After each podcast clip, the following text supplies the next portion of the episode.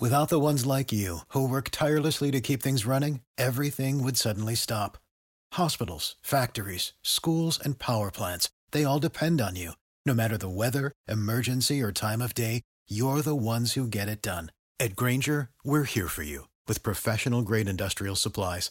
Count on real time product availability and fast delivery. Call clickgrainger.com or just stop by. Grainger for the ones who get it done. Do you bleed green? Are you an ultimate Eagles football fan? Well, you're in the right place. Well, you're in the right place.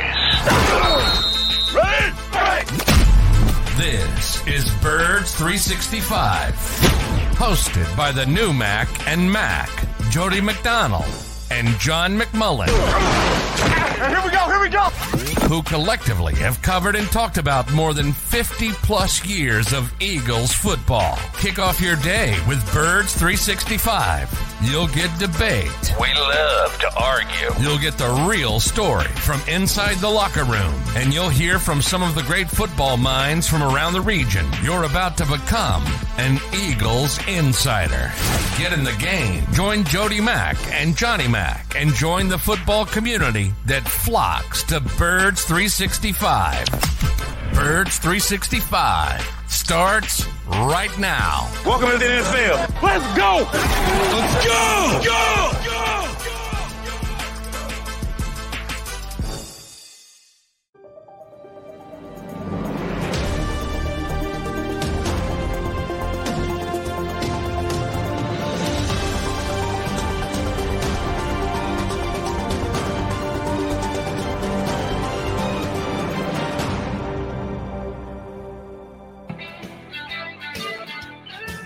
And a good undefeated Wednesday morning, Birds fans. Appreciate you're up and at 'em early with us here on Birds 365 on the JAKIB YouTube channel.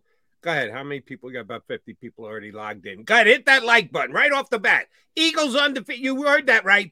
Undefeated. undefeated. You you have been a man of your word. Uh, you're not going to say you're not going to skip undefeated. No, while they're as long as they are. Why the hell Yeah. would I come out and lie? No, this is something you bask in. You you honor on a daily basis. And hopefully it keeps going for a while and a while and a while and a while. We don't know how long that's going to last, but we know he got it all week this week. And I'm pretty sure we're going to have it all week next week. Uh, Pittsburgh Steelers coming to town. They have not had a lot of success in Philadelphia, be it at uh, the vet. Yeah, how weird is that, Jody? That's They- just weird. I mean, they don't play here. worth?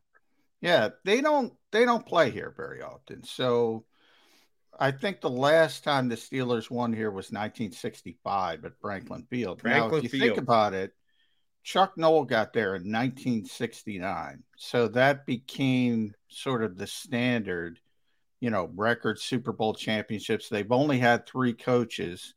All of them have won Super Bowls. Two of them are in the Hall of Fame. The other one's going to the Hall of Fame. But they can't win in Philadelphia. Now it's only nine games, but still, it's weird because the Steelers have been suc- successful for the vast majority Right. of that time. Yeah, The, it's the very Jets, weird. The Jets have never won in Philadelphia either, but unfortunately, I can relate to the fact that the Jets aren't always all that good. They're not a standard bearer in the NFL like the No. Steelers are. So the fact that they haven't won in Philly, they play here infrequently enough to go, all right, well, not that many games, but they've won none. Well, the Steelers haven't won none in the last 50 years coming here to Philadelphia, which is kind of amazing into itself. Uh, so, and oh, by the way, they come in and they're struggling.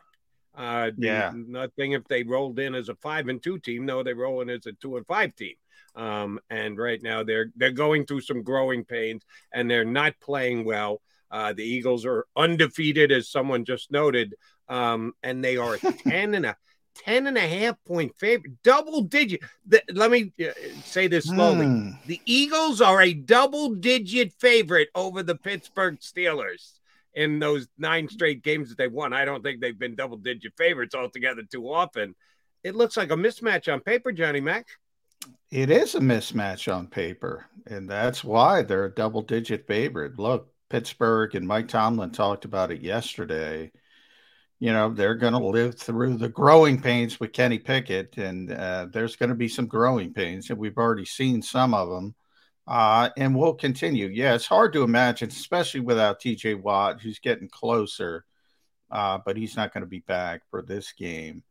They haven't been the same defensively without TJ Watt, who, if people don't know, is the reigning uh, defensive player of the year. So he's a big deal.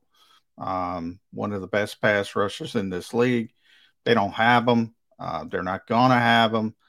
So yeah, on paper this is a this is a mismatch, and then you start talking about the dreaded, which we've talked about. You know, the sign of a good team, Jody. Uh, I don't know. One of the signs of a good team when you when you constantly talk about trap games because they should win games, and you say, "Well, this is a trap. This is a trap. This is a trap." We've already said that a number of times for the Eagles. They're a good team, and they should be teams like Pittsburgh and they are a 10 and a half point favorite, as we've already noted. And the reason why it kind of jumps out at me, hits me maybe harder than it should, is uh, because we're now six games into the uh, season. We, we we oftentimes forget exactly where we're coming from. At the end of last season, the Eagles and the Pittsburgh Steelers were basically in the same exact place.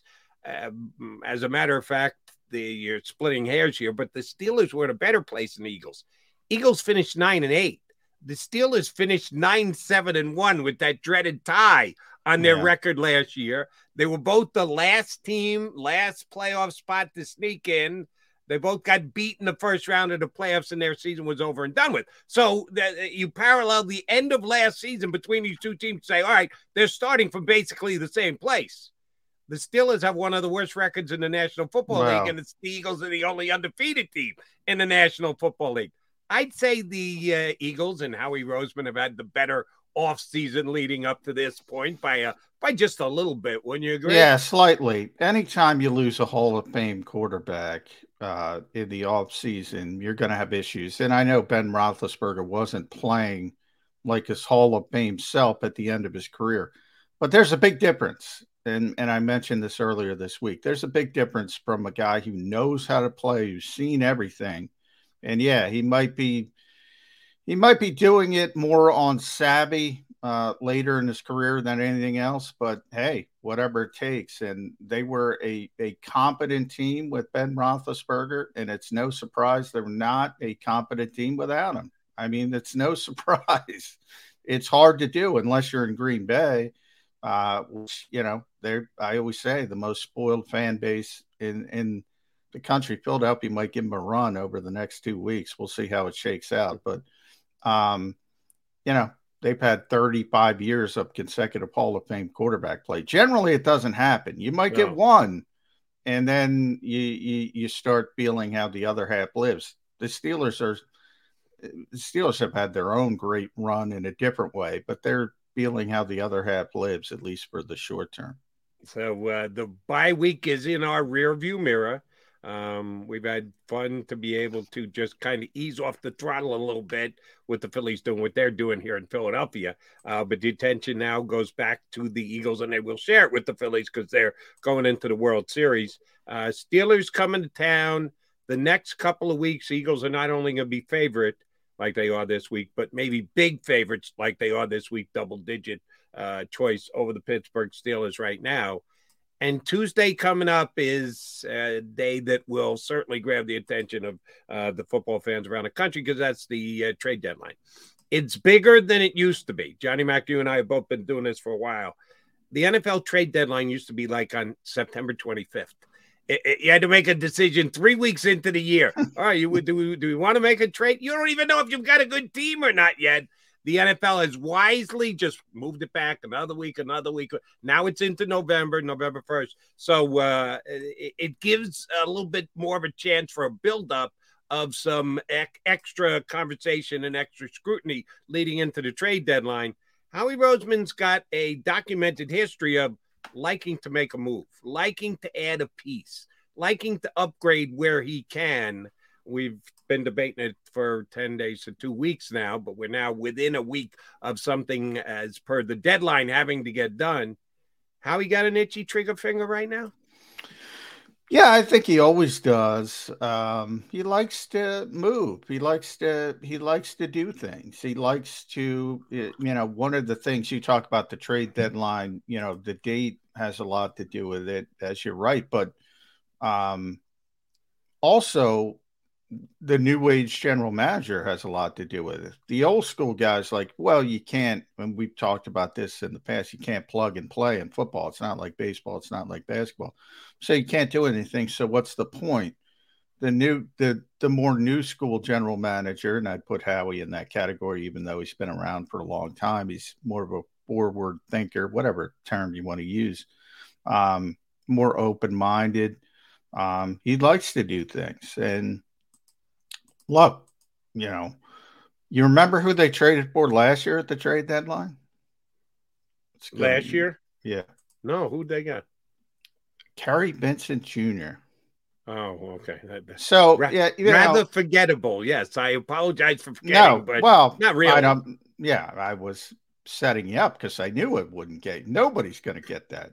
Basically, Jody wasn't uh, trying to trip you up you know, if you look at Genard Avery back in 2019, those are his last two draft uh, deadline deals. Um, that's more likely the route you're going.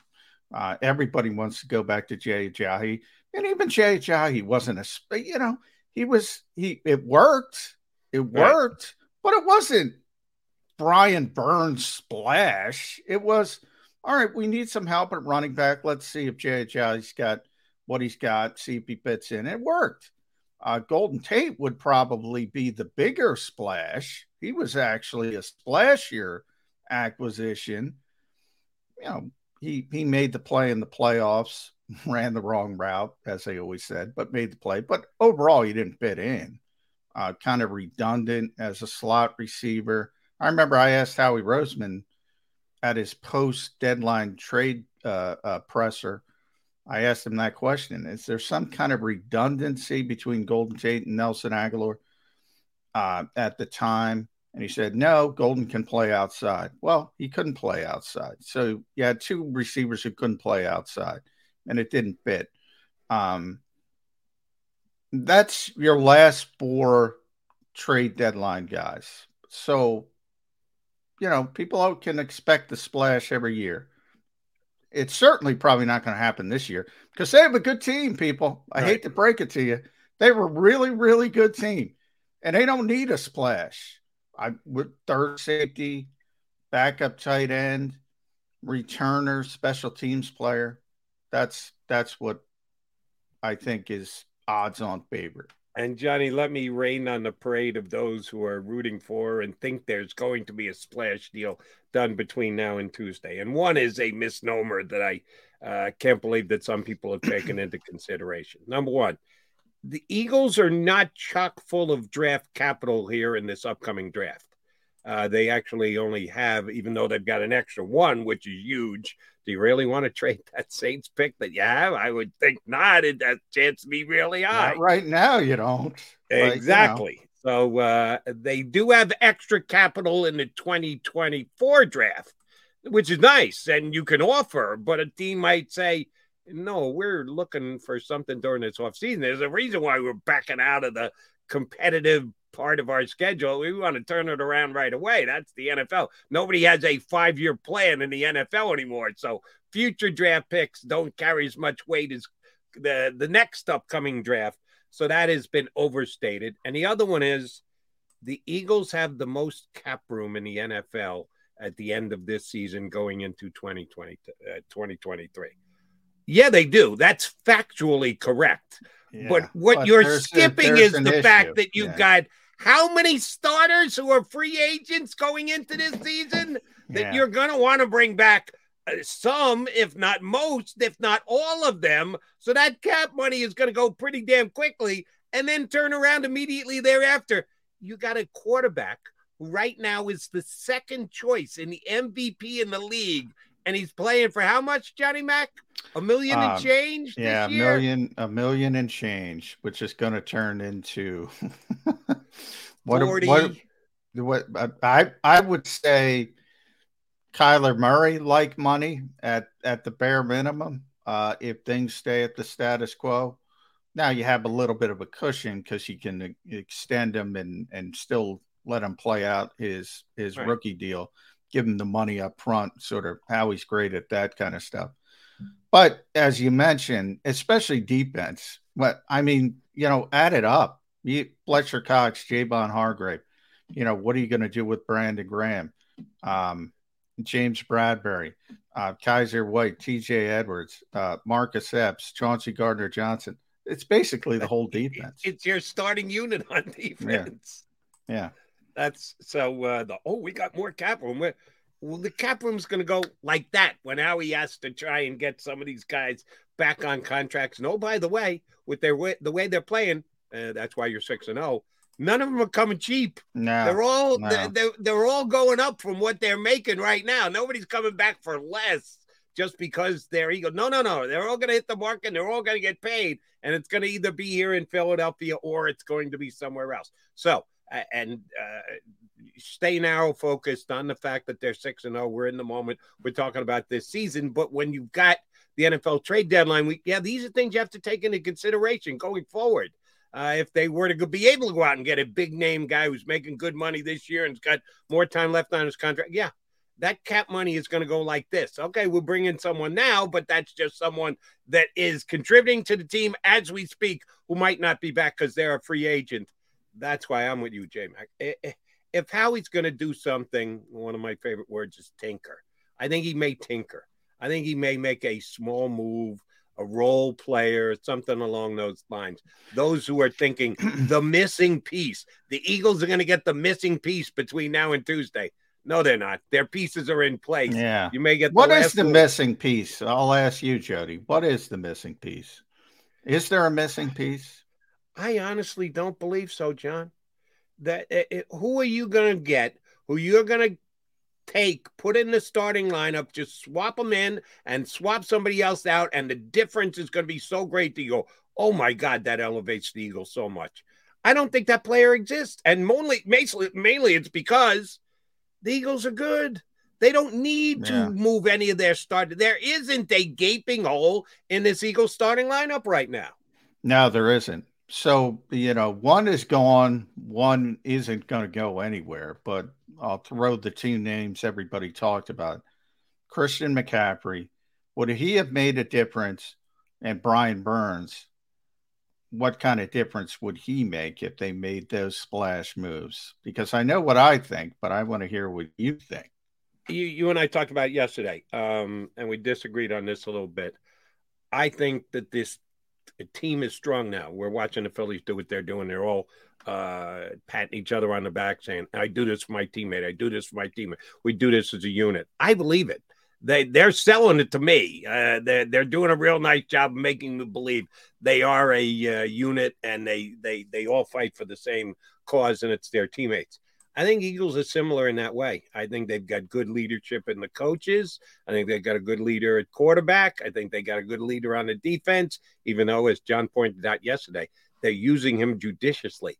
Uh, Brandon Graham is actually getting less snaps than I thought he was. I'm just judging by the production. I'm going, oh, wow, BG's playing well. No, he's playing well in less snaps. Less is more. And that's the coaching staff doing it again. I don't think that bringing in a guy like McCaffrey would have decimated the chemistry of this team. I think they're tight enough as a unit that they could do something like that if they deemed it necessary. I just don't deem it necessary. Would McCaffrey have made the offense better? Yeah, probably at a major cost of draft picks and, and cap room. Um, Brian Burns would scare me because one of the guys whose snaps would lessen even more would be BG. And I don't think you want to do that because he is one of those leaders on a team that you want to have everybody rowing in the same direction. Um, yeah, that that's the re- that's one of the big reasons why I wouldn't uh, look to to add either of those two guys. McCaffrey would have been not been cost effective, and Burns isn't a good enough um, player upgrade. that I say massive yeah. upgrade. And yeah, that's one where it would scare me a little bit as to how it would affect Eagle chemistry. Yeah, I, well, certainly from a chemistry standpoint, I think uh, McCaffrey would have fit in. My concern would be his impact. He's so good, you got to get him involved, and that takes away. It's already working. Uh, like, why do you want to get somebody else involved when what you're doing is working? That's my concern with Christian McCaffrey. With Burns, yeah, we're on the same page. It's like, how much better could it be than what they have? I, for some reason, Eagles fans, not all Eagles fans, you know, they don't believe in Brandon Graham. They don't believe in Josh Sweat, and I don't get it. You know, watch the games; they're effective players and the Eagles are uh, doing okay at putting quarterback on the pressure with their front four. Gannon has not changed. He picks and chooses when to blitz and where to blitz. He's never going to be an all-out blitz guy. For those of you who are holding your breath, hoping that's going to happen, it's not happening with Gannon. But they are getting enough sacks. They are getting enough pressures with their front four. Yeah, that's not a position that I think they need to uh, upgrade. One of the reasons why we're talking about it, other than the calendar says we should, uh, is that the trade deadline is coming up on Tuesday. Another thing we have to keep in mind, we just noted how many Eagle free agents there are at the end of this year. If they don't make a deal, if they don't get a contract done with a player, they could be leaving in free agency.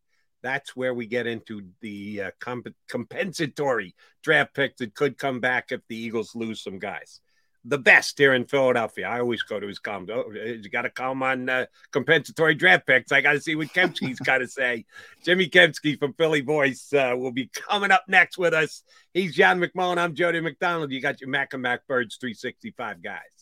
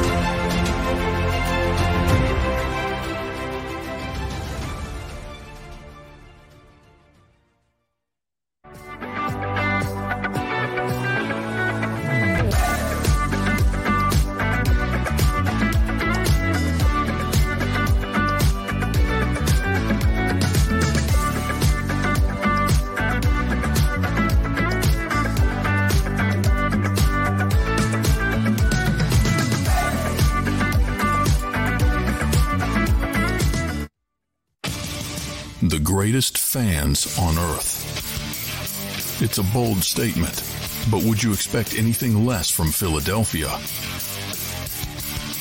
58 years of heartache creates a toughness, a grit, a resolve not found in most. Sure, our prayers were answered, but now that we've had a taste, we're looking for more. Pondley Hockey, official partner of the Philadelphia Eagles.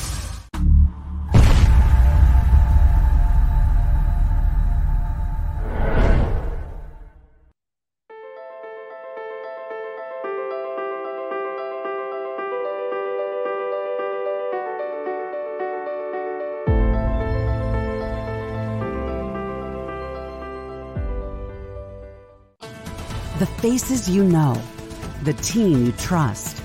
The Delaware Valley's leading news program, Action News. Go for the beers, go for the cheers, go for the hit and the hits, go for the scene, go for the screams, go for the gallery, go for the win, go to Ocean.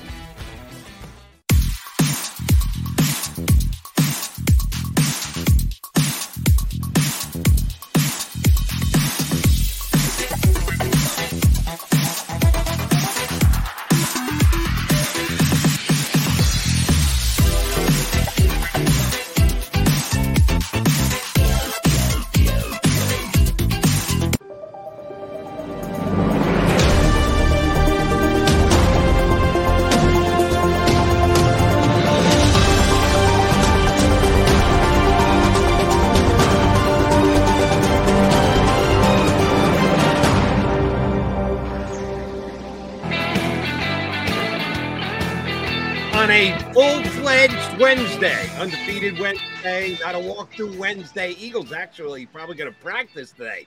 full go. We'll see Yeah, a little bit we'll later go. today. We shall find out. Uh, you got McMullen and McDonald here with you on Birds 365, and we've got the settling Jimmy Kempski. He's trying Yeah. to find us Trying to figure out- Yeah. What, what are you doing outside, Kempski? I was out for a run. I'm sitting on the curb outside Rite Aid in Marlton. All right, nice. Jody knows that well. Yes, I Rite do. Aid. Not far Yeah. from the house. Yeah. Good to We have you aboard. appreciate it. Going above and beyond. I should have just gone to your house, Jody. Yeah, you could have stopped downstairs. Eh, well, we, we might have to fool with the green screen a little bit, but uh, wouldn't be a problem. Um, That's a green screen, Jody. I thought you were in front of uh, Ocean. Shh, don't tell anybody. Yeah, yeah. Kempski actually could have come by the house. Uh, if he had to join me at Ocean, he wouldn't wouldn't have made it in time No, for his spot not. from Marlton. All right, uh, Jimmy, back to work for the Philadelphia Eagles. The bye week coming at the time that it did certainly helped Lane Johnson, and don't underestimate how big that is to the Eagles. But all other things being considered, good timing, bad timing, Eagles can't control it; you just have to deal with it. But did it work to their favor or to their uh, uh, potential downside? I mean, you could look at that one of two ways. I mean, you have a team that has one guy on injured reserve and Derek Barnett, and otherwise are like totally healthy. Like I Yeah. don't expect to be there to be any surprises on the injury report, which will come out later today. So, um, on the one hand, it's good to get the offensive line healthy. Of course, everyone except Lane Johnson was on the injury report uh, heading into the Dallas game last Sunday night. Um, and then Lane, of course, suffers the concussion uh, against the Cowboys. So it's good to get him an extra week uh, to get right for uh, you know their upcoming matchup against the Steelers. So uh, from the offensive line perspective, yeah, the bye came at a great time. For the rest of the team, eh, they probably would have. Yeah, liked it a little bit later later. in the season. Yeah, yeah, I think later is always better. I mean, Yeah. and and if, if you look at some of the teams that we expected to be good this season in the NFC, Jimmy, the Rams, obviously Tampa Sure. Bay, Green Bay. I think the one theme of all of those three teams, a lot of things have gone wrong, Mhm. but the one they all have in common is offensive line, banged up, lost guys, struggling to block people yeah. when you can't block people, it's tough to win in this league. So that is the Eagles' strength um, to get those guys as healthy as possible. I don't know if Jordan's going to be healthy all season. Um, you know, Lane, one week, you never know with concussions, but obviously it would be difficult week. You expect him back now. Uh, it is good for the offensive line, but your your bigger picture take, I think, is the correct one. The later, the better. They had a very late bye last year. That's better Mhm. to me than this than this early bye. Yeah, they have their Thursday night game uh, the, the week after. Sort of mini bye, so we'll get, yeah, they'll get a little mini bye with that. But again, that's pretty early too. So like that's yeah, that's what week nine, and then they got to play eight straight games uh, on eight straight weekends uh, from from from there on out. So yeah, it'll be uh, and you know for their perspective, ideally they'll have the one seed wrapped up by the time week 18 rolls around, and then they can rest starters, and then they also get the first round bye if they can continue to win games, obviously. Uh, and you know that's sort of maybe the the carrot uh, that that they're that that's kind of being held in front of them. Uh, but but for, but for now, yeah, I think that that, that last eight game stretch will, will be taxing on them. Jimmy, uh, we know last week the players all had off, spread to the corners of the world or wherever they were going for their week off. Not the coaches. The coaches were in self evaluating, self scouting all week long. Uh, I'd say you had pretty damn good grades during a 6 and 0 start. But if there was one or two things where you say they go back, double check all the film, and they go, all right, we got to be better in this, and here's how we go about doing that. What do you think the coaching staff could be looking to tinker with after doing all this self evaluation? I don't know how they fix it, but uh, special teams has been a, a big concern throughout the first part of the season and, and going forward. Um, they've had some big mistakes on special teams, but they haven't been hurt by them in terms of losing a game as a result. Right. Uh, but that's that's my concern going forward the rest of the season. As for you know certain things that you can look at offensively or defensively, you can quibble about some small things here and there, but ultimately the results are there. Like uh, Shane Steichen has done a great job uh, in terms of play calling. Uh, Nick Sirianni and his offensive staff have done a phenomenal job of game planning I think their their plans going in, into most of these games have, have, been very good. And then Jonathan Gannon, who was, uh, I mean, I don't know if you want to say he was on the hot seat necessarily to begin the season, but certainly he was facing scrutiny heading into the season. He's had a great year uh, with, with, with the way that uh, the defense has played so far. They're getting outstanding play out of the secondary. That, of course, doesn't hurt. Uh, they've gotten.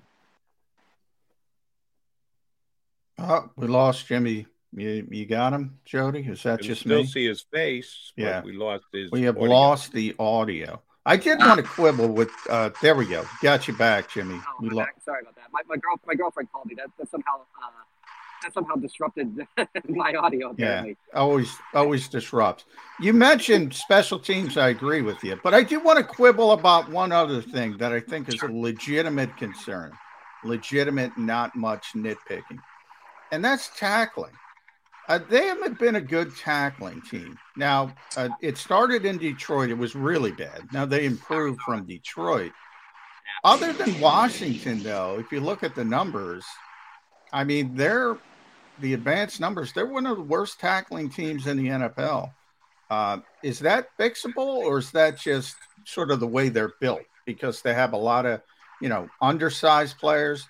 Um, you know, you think about Chauncey Gardner Johnson moving from corner to safety, Kyzir White, safety to linebacker. If you go back to his college days, Haason Reddick's undersized. Mm-hmm. Is this just a poor tackling team? Slay's never been a good tackler, really. Uh, James Bradberry is another one that I actually thought was a good tackler heading into the season, but for as well as he, for as awesome as he has played, especially particularly in coverage, he's kind of not been great as a tackler. Uh, so yeah, I think there, there's uh, there's something to be said for for uh, uh, that being a concern, you know, heading down the backstretch of the season.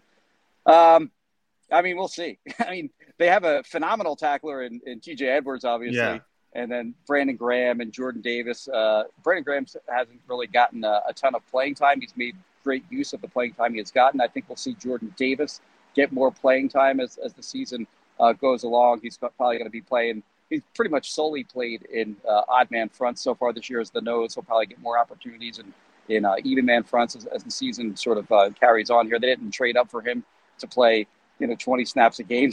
so, like, he's probably going to get more playing time. But yeah, I think that's a valid concern that, that you bring up as well.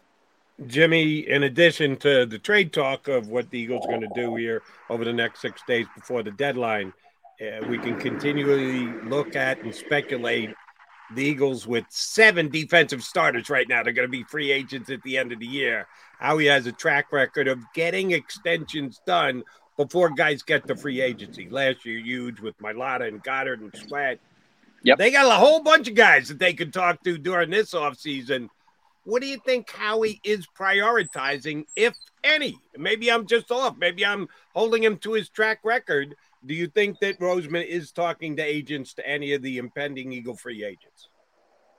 Yeah, I think so. I think uh, if you do get deals done with guys this time of year, you expect some kind of discount. And if I'm a player, I'm not ready to take. It. Yeah, no leverage, Jimmy. No leverage for Howie. Exactly. I think the deals that they got done last year were like the Jordan Mailata deal that they got done last year was phenomenal from a team perspective. Uh, Jordan, uh, the the Josh Sweat deal was fine. Uh, the Dallas Goedert deal that is another fantastic team friendly deal that they got done with with Dallas Goedert. Josh Sweat deal was fine. The Vontae Maddox deal was fine. So you expect guys to take a little bit of a discount. Um, basically, from a player perspective, you would sign a deal maybe a little on a little bit of a discount on the on the theory that you know I could get hurt and tear an ACL and and then I'm not worth as much during the off season. So that's the, that's sort of the, the balance that you have to feel out if you're a player. I look at like the linebacker and the safety positions where both starting linebackers, TJ Edwards and Kyzir White, are scheduled to become free agents next offseason. Uh, Chauncey Gardner Johnson, Marcus Epps, also both scheduled to be uh, free agents next offseason. So it'll be interesting to see what they do with if they can get anything done with either one of those guys at either position.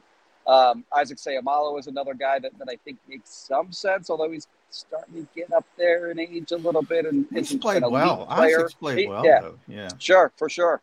Um, and then Miles Sanders, of course, is, is sort of the high profile player that uh, a lot of people are interested to see what happens with him. So, yeah, they have a lot of players uh, that, that are, that are going to be free agents that, that I think they'd like to keep. They have others that are almost certainly going to leave. like Andre Dillard and Gardner Minshew. Um, but yeah, it's it's uh, it's it's an off season where they'll have more guys hitting free agent free agency than than they have in recent years. Probably not since like 2018, I think.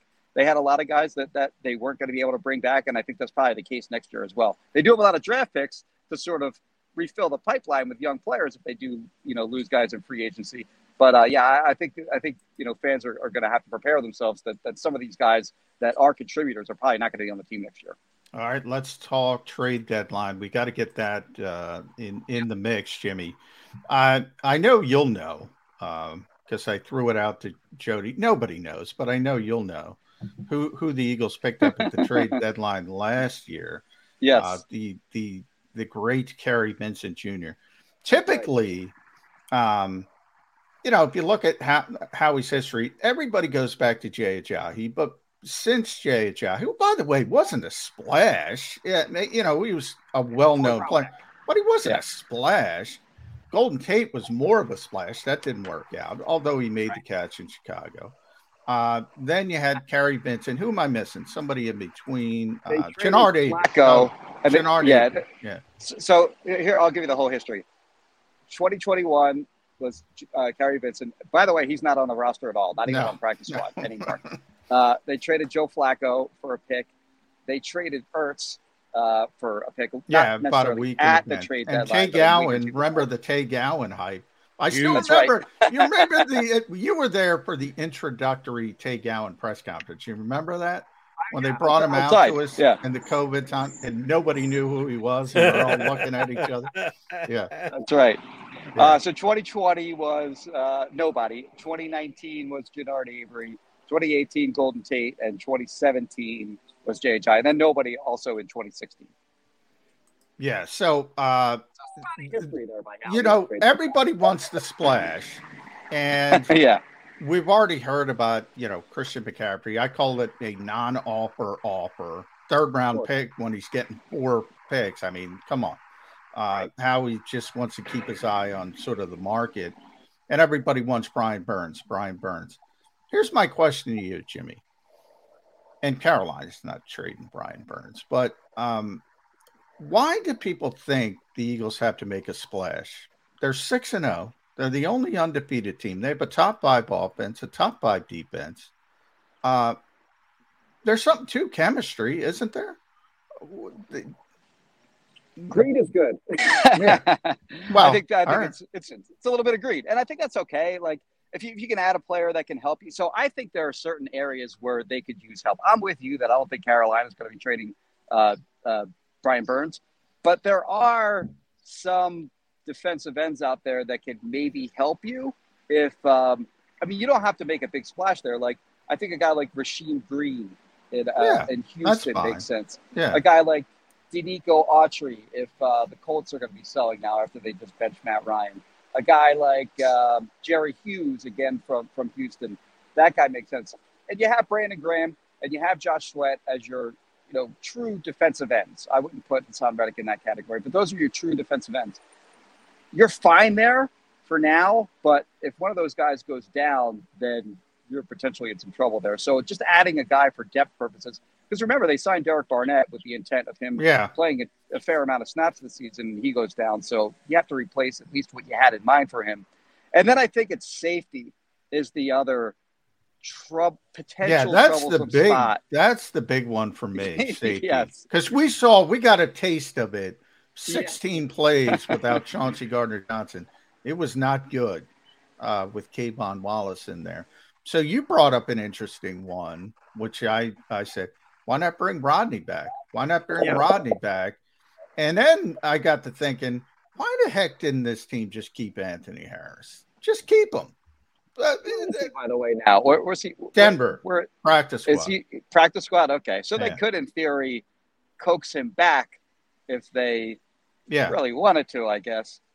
Uh, but yeah, cer- certainly K'Von Wallace showed that you know maybe not so trustworthy should Epps or CJ GJ go down.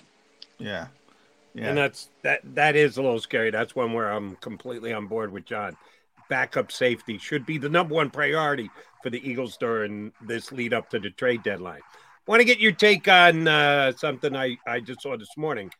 Jay Glazer from Fox. I think he's one of the best NFL insiders, information guys, tight end guys. When asked about the Eagles leading up to the trade deadline, said maybe a running back. If I see the Eagles doing anything, he was kind of like us.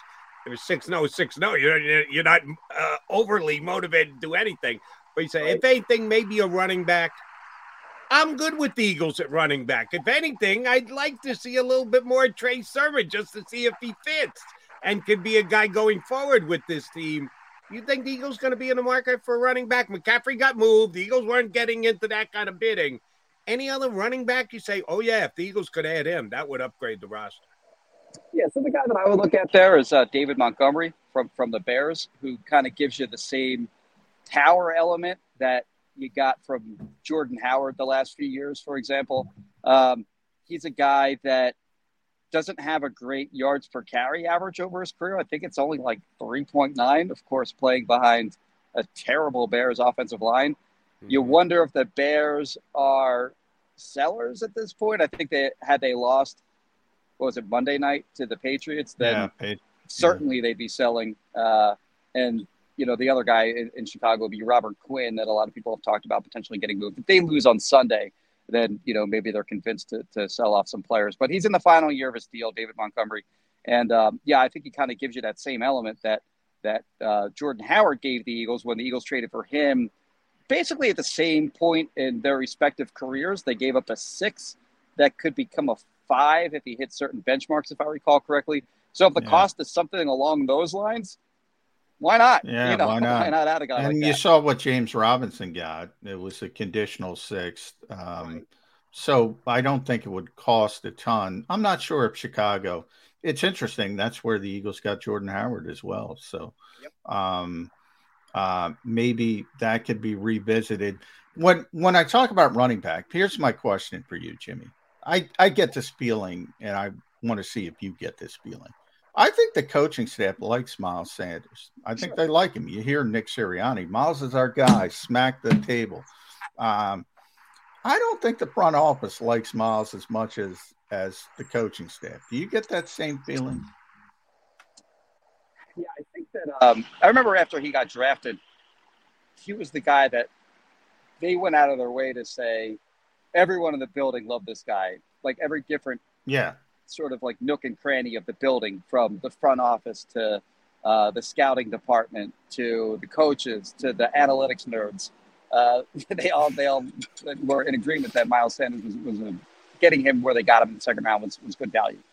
Um, but yeah, I'm sort of with you. I think the coaching staff may like him a little bit more than, than the front office does. Um, and you're right. Like they've gone out of their way to, I mean, back in training camp, of course, if you know your your your viewers will remember, Kenny Gainwell got some first yeah. team reps, and we just noted that. Um, we, the general we Philly media just noted that that's what happened. Didn't you know, add any like yeah, it was just factual. yeah, but but the, the, fantasy football community really ran amok with uh, with that nugget. And um, that's when Nick Sirianni came out and, like as you said, was pounding the table. Miles is our guy. Miles is our guy. Miles Sanders, by the way, heading into it's having a week seven, year. Yeah. He was the, he's fourth in the NFL yeah. in rushing. Right. And the Eagles' offensive line has a lot to do with that, of course. And the big leads that they've had in games has had, had a lot to do with that. He's had more carries per game, I think, this year than any other year in his career. Uh, he stayed healthy. He hasn't fumbled, knock on wood, if you're an Eagles fan, uh, which has been sort of a detriment of, of, of his. It's been sort of a liability of his throughout his career is that he's fumbled a fair amount. He hasn't fumbled yet this year, so I think that's a good thing. He's taking. We all talk about the way that Jalen Hurts is taking care of the football this year. Well, you know, little hat tip to Miles Sanders and not giving the ball away either. So, uh, yeah, I, I think uh, if they just stayed as is at running back, that's fine. If they add a player who can make an impact, that that's an upgrade on Boston Scott, Trey Sermon, sure, go ahead and do that too. Why not? I mean, at some point you have to imagine that uh, Miles Sanders' history is, is, that at some point he's going to get hurt. Yeah. So I think that having a guy sort of in reserve that can that can carry the load for you, and certainly David, like a David Montgomery type of guy, could do that for you should Miles Sanders go down. Uh, I think it makes some sense to add a running back, but I don't think you have to overpay or go out of your way to go get one. And for those in the Miles Sanders fan club who want to see him come back this offseason, we got a lot of road to travel before we actually get there. But and I don't think Miles will be the one that they cut the deal with uh, in season to uh, uh, get him done before hitting free agency. I think he's going all the way to free agency. If John's right about the coaching staff likes better than the the organization, aka the front office, aka Howie Roseman does, I felt the same thing about Derek Barnett. I thought the coaching staff liked Derek Barnett more than the the rest for of the sure. organization yeah, did. For sure. Yeah. And oh, yeah. by the way, Derek Barnett came back. So maybe that's a sign that uh, Miles Sanders going out of town isn't quite a, a done deal yet. All right, uh, taking a peek at the schedule, um, Mr. Kempski. Eagles are not only going to be favored, they're 10 and a half point favorite this week. The upcoming weeks as well. Texans might be the worst team in the National Football League. Uh, when are the Eagles going to get tested? Is it going to be the Eagles are uh, upset, major upset when they finally lose a game? Or do we just have to be patient until a real opponent with a chance shows up on the schedule? Well, the next time they play a team that has a winning record currently, I think it's Tennessee. Tennessee, is, yeah. Which is into December. Yeah. So it'll be a while before they face it. Yeah, they're not getting tested unless you believe, and nobody believes in the Giants, Jimmy. Nobody believes in Minnesota. They already beat Minnesota. Um, and I'm in that category. I don't believe in those two teams, but you can only play who's in front of you. I mean, at, at some point, they deserve credit for taking care of business because this whole league is built on parity. Everybody's supposed to be well, not eight and eight anymore because you have to be nine and eight or eight and nine. But uh, and that's kind of borne out this year. You know, it's Kansas City and Buffalo in the AFC, Eagles in the NFC. They deserve credit for that, don't they? Yeah, they're not Clemson scheduling Wofford.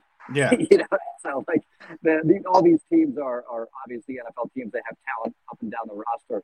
maybe not up and down the roster, but they all have some talented players, of course. Yeah.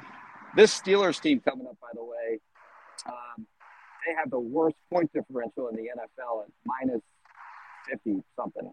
Um, in bits and pieces that I've seen them so far this year have not been impressed. So I, I think that the, that line that Jody referenced, the 10 and a half, I think it was actually yeah. up at 11 at one point, surprised yeah. some folks. Nah, I think that should line be. is about right. Yeah, I think it's a little light. I think it's yeah. a little light. I think it be, should be too. You know, it's weird about Pittsburgh because they've had all this success three coaches since 1969, yeah. record Super Bowl titles. They can't win in Philadelphia, even when they're good. Why would they win now?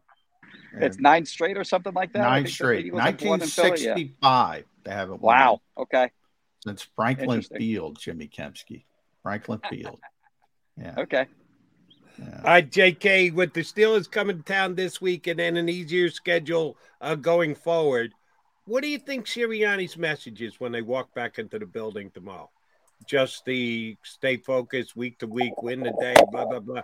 Or is there something else that he needs to add to the mix, specifically with this group in this season where they are the only undefeated team? Uh, and anything that you would be, uh, say, would come out of left field or, or Nick playing a card that nobody sees? I'm trying to come up with something that he was saying. I'm, I'm rolling the Snake Eyes yeah. not getting it done. Is it just that say, simple? I would say thank you for not getting in trouble during the bye week, and then uh, let's just keep rolling. Yeah, six and zero. Yeah. Things are things are going right, and you know, no need to rock the boat. As, as sort of uh, sort of uh, what John said earlier. As far, I mean, John was referring to that in terms of you know picking up trade, yeah, trade, I, I, trade. Yeah. But I mean, just as far as the messaging to the team, like now let's just let's just keep rolling.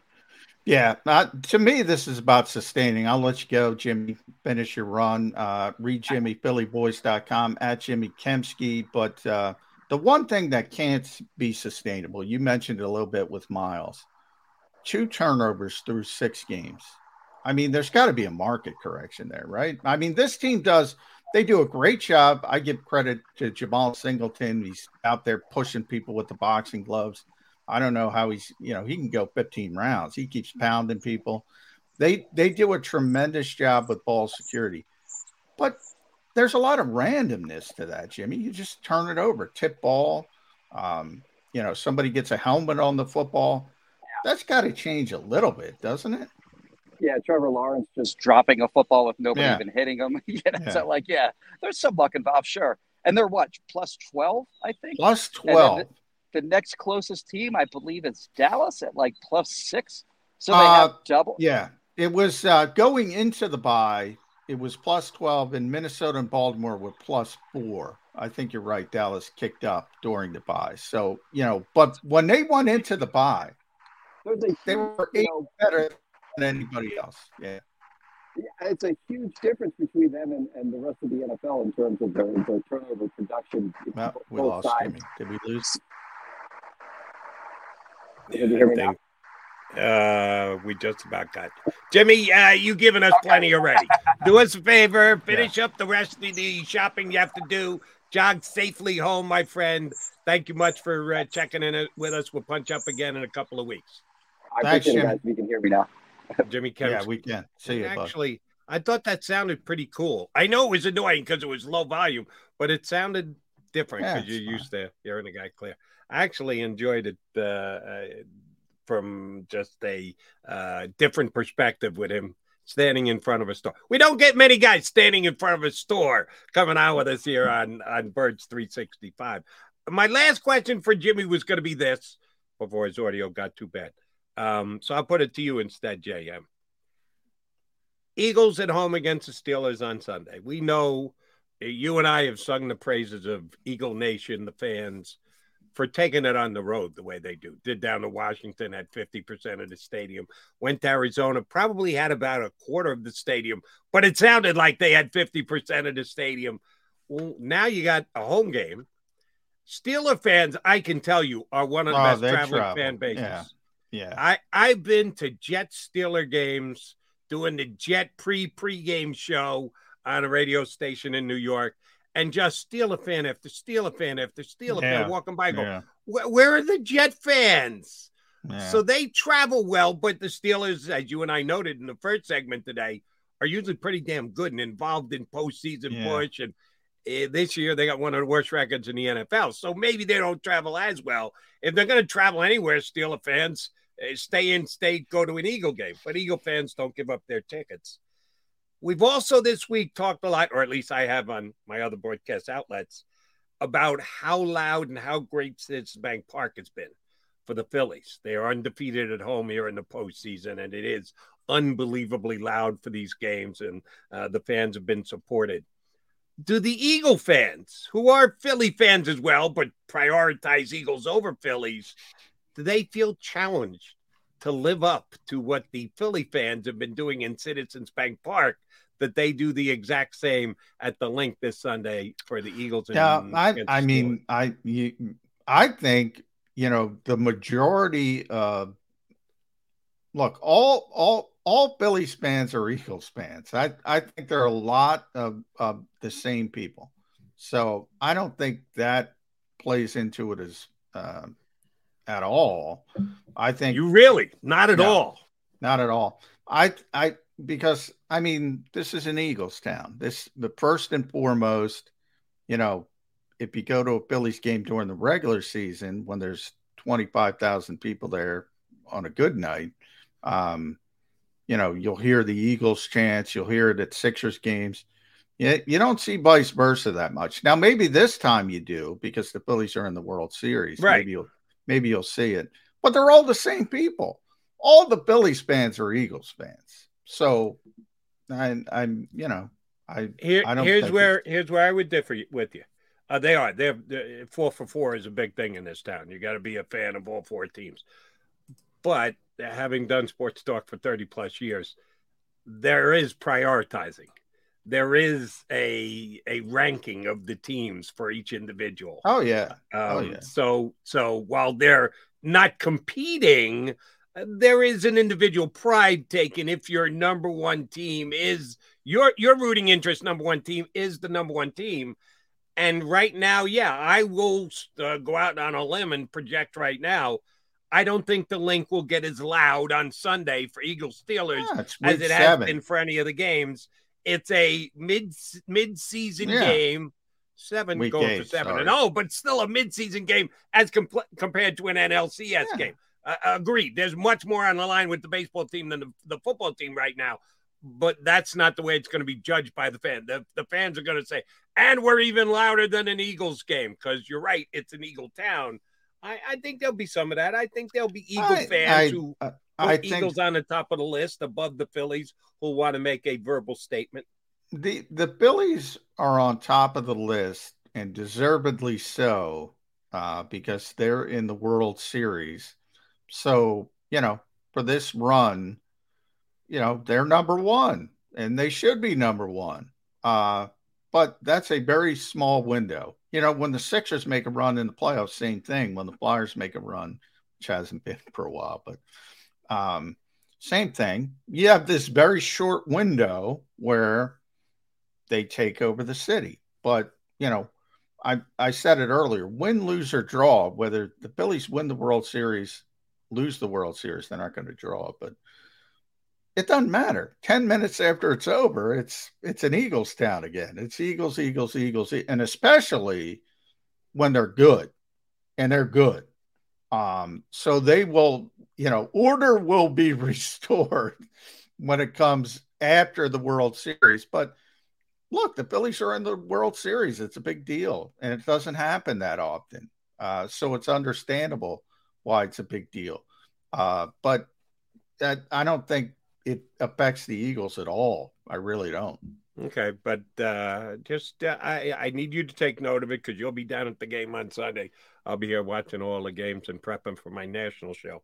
Um, I think Eagle fans are going to go out of the way because I do think there's a competition.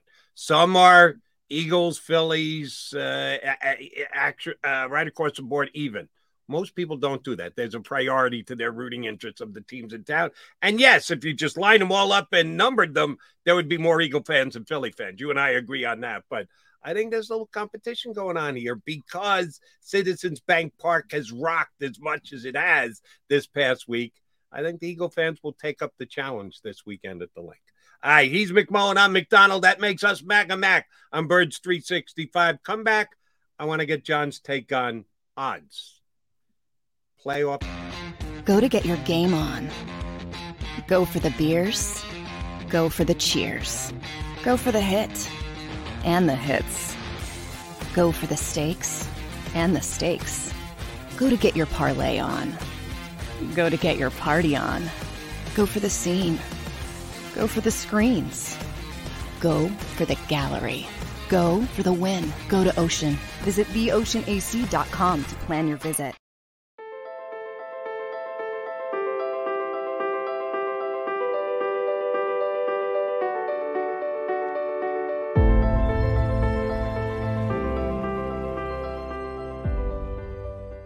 Jeff D'Ambrosio, Destination Downingtown's five day used car super sale. Jeff puts an end to high prices now. Five days of the best car, truck, and SUV deals ever. Over 1,000 vehicles, every make and model.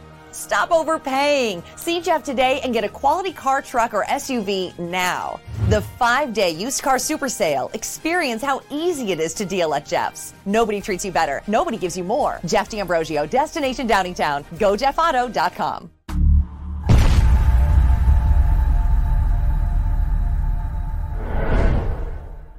Score and save this football season on your car insurance. Before the next game, save up to 40% on your auto insurance policy. That's right, 40% savings. Call an Audible this season and contact the Del Val Insurance Group. They're an advocate for you, not an insurance company. That means they'll get you the right coverage and save you up to 40%. Call managing partners Fran or Jim of Del Val Insurance, 215 354 0122, or score and save at dvigi.com. dvigi.com.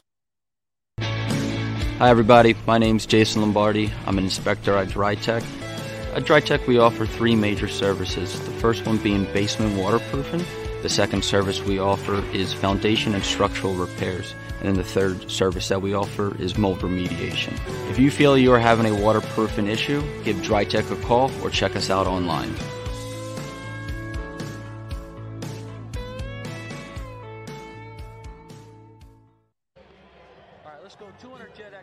Over the last 17 years, we've built a reputation of growing award winning teams across the country. Staffing is not easy, but that's what we do every day, all day.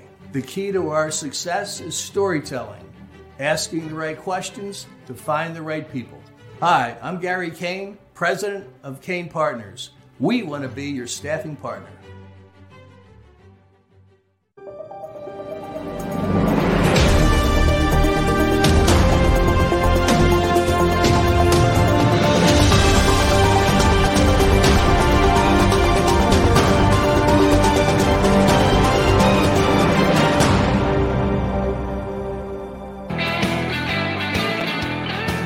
J Mac and J Mac. That would be John McMullen and Jody McDonald here with on Birds 365. Uh, we head down the shore. Mike, uh, Michael Gill from uh, the Sport. Save big on brunch for mom, all in the Kroger app. Get 16 ounce packs of flavorful Angus 90% lean ground sirloin for $4.99 each with a digital coupon. Then buy two get two free on 12 packs of delicious Coca Cola, Pepsi, or 7UP, all with your card. Shop these deals at your local Kroger, less than five miles away. Or tap the screen now to download the Kroger app to save big today. Kroger, fresh for everyone. Prices and product availability subject to change. Restrictions apply. See site for details. Sports Bash 97.3. Sometimes I get those numbers mixed up. Yeah, it's 97.3. understandable. You got 97.3 down the shore, 97.5 up here. I, Yeah, I- I, I- I, used to some- work with a station. I get it mixed up. Sometimes you st- juxtapose those numbers. So the, the the sports bash dude, Mike Gill, will join us coming up in uh, less than twenty minutes. I J Mac uh, again, a, a fan issue, and uh, sometimes uh, here on our stream, I uh, quite, Jody doesn't know Philly well enough. uh, let, let me relate something that I've experienced doing sports talk in this town for 33 years. Okay. Um, You don't know Billy yet, Jody. No, Maybe I- a I- couple more years. wet Maybe behind the couple- ears, all 33 years of them. Um, I, I- this is just my experience that from time to time, Philadelphia fans overstate disrespect. Now, I'm saying this as just three weeks ago here on the show, I was getting annoyed by power rankings having the Eagles as the fourth best team in the NFL when they're the only undefeated team, but they're the fourth best team on somebody's power rankings. Yeah, so I can do it myself. Uh, I'm, I'm uh, casting aspersions inward as well as outward, but just overall talking about Philadelphia fans, it's almost like they feel the need. Was it you told the story the other day about uh, Belichick and using the parade for the Super Bowl? I That- told that story. Yeah. Yeah. I, I, I told that story. Yeah. I, I I remember you're telling it just earlier this week that the Philadelphia fans think they're doing that when they say they're being disrespected. Oh, no respect the national media. Nobody gives us credit. Everybody's hating on Philadelphia. I think that's always It's annoying. overstated. It's annoying to be by the Philadelphia blunt. fan base. Yeah. So let me buoy those individuals and say Philly's getting the respect they deserve. Uh, power rankings aside, for all the media outlets and the like, the other place, the place that I actually prefer to go to is, and some people disagree with this. I think you're on the same page with me, John, but if you're not, please say so. I actually take more out of the wagering odds than I do a quote unquote national media outlet's opinion. Because with the odds, there's something real at stake losing money. If they put out bad odds, the company that's running DraftKings, uh, FanDuel, uh, Sportsbet, well, whoever we're talking about here, uh, BetParx, uh, Oceans, they don't want to lose money. Nobody wants to lose money. So they're going to work hard to get it as on point as they possibly can. So I'll give you the latest odds on the Eagles' chances to win the Super Bowl. And you want to talk about disrespect. Um, the favorites right now are the Buffalo Bills. They're five to two to win the whole thing. The Philadelphia Eagles are second. Now they're power ranked second. More importantly, they're the second choice right now to win it all, the Super Bowl, five to one. The Kansas City Chiefs are third choice, and a couple of outlets, uh, power rankings had the Chiefs ahead of the Eagles prior to last week. They got beat by Buffalo, so they rightfully dropped. So the Eagles are right where they should be. The Eagles are five to one, the Chiefs are six to one. 49ers, who Johnny Mack had coming out of the Yeah. NFC I'm year. not the only one, Jody. We Yeah. had uh, Clark Judge was on my side as well. Uh, Clark, Clark's an old head. Yeah, he's a Francisco 49er fan. fan. Yeah, That's true. See, Good that's what point. I'm talking about. Uh, When you're talking about an individual's opinion, sometimes their own experience comes into play. Yeah. When I- you're talking about no odds, experience. it's purely a number. They they they plug in an algorithm. You know, I don't understand the algorithm. Please. Oh, by the way, like uh Birds 365, hit that like button right now while you're at it. You can improve our algorithm. I don't know how, but I'm told to say that, so I do. But I'm told the same thing about odds. It isn't like they have some master genius sitting there and evaluating and moving the number. No, they plug in an algorithm. And that's how they come up with these odds. So, yes, San Francisco, the fourth choice right now at 13 to 1. Vikings next at 16 to 1. Ravens 17 to 1. I liked the Ravens when the season started. I haven't necessarily liked the Ravens in the way they played. Cowboys 17 to 1. Bucks still 18 to 1. Tom Brady's still getting respect. Talk about respect. He gets respect. Bengals 22 to 1. Chargers, uh, Rams 22 to 1. Chargers 28 to 1. Packers, Rodgers doesn't get the respect that Brady does. 33 to 1. Dolphins 33 to 1. You know, that was my preseason AFC upset pick. They're still getting some respect at 33 at 4 and 3. The Giants next at 40 to 1. Now they're getting no respect. No There respect. They're, they're 6 and 1. Yeah. And they're what I run down about 10 teams. They're the 10th choice. They've And got I'm the second that, best know- record. They're the 10th choice. That uh, I'm in that category because you know I don't believe in the Giants. I've come around. I'm giving the Giants a little bit more credit than you and or Vegas is. Six and one is six and one. Yeah, I mean it's very good. I, I say the same thing about Minnesota well as well at five and one. I don't believe in them, but they have more respect than the Giants. It looks. Um, look, there's three teams to me that are clearly above the pack, and they're the top three, and they should be the top three. Um, and you know the Eagles should be ahead of Kansas City because it's more difficult in the AFC because you have two, and the NFC you only have one. Um, so I think those odds are correct.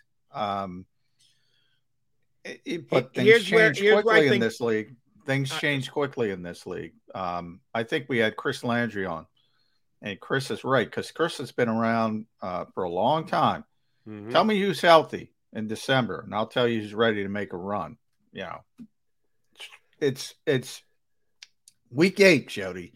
Um, a lot of things can happen. You you've seen it. You know, the Giants at six and one, as good as they've been.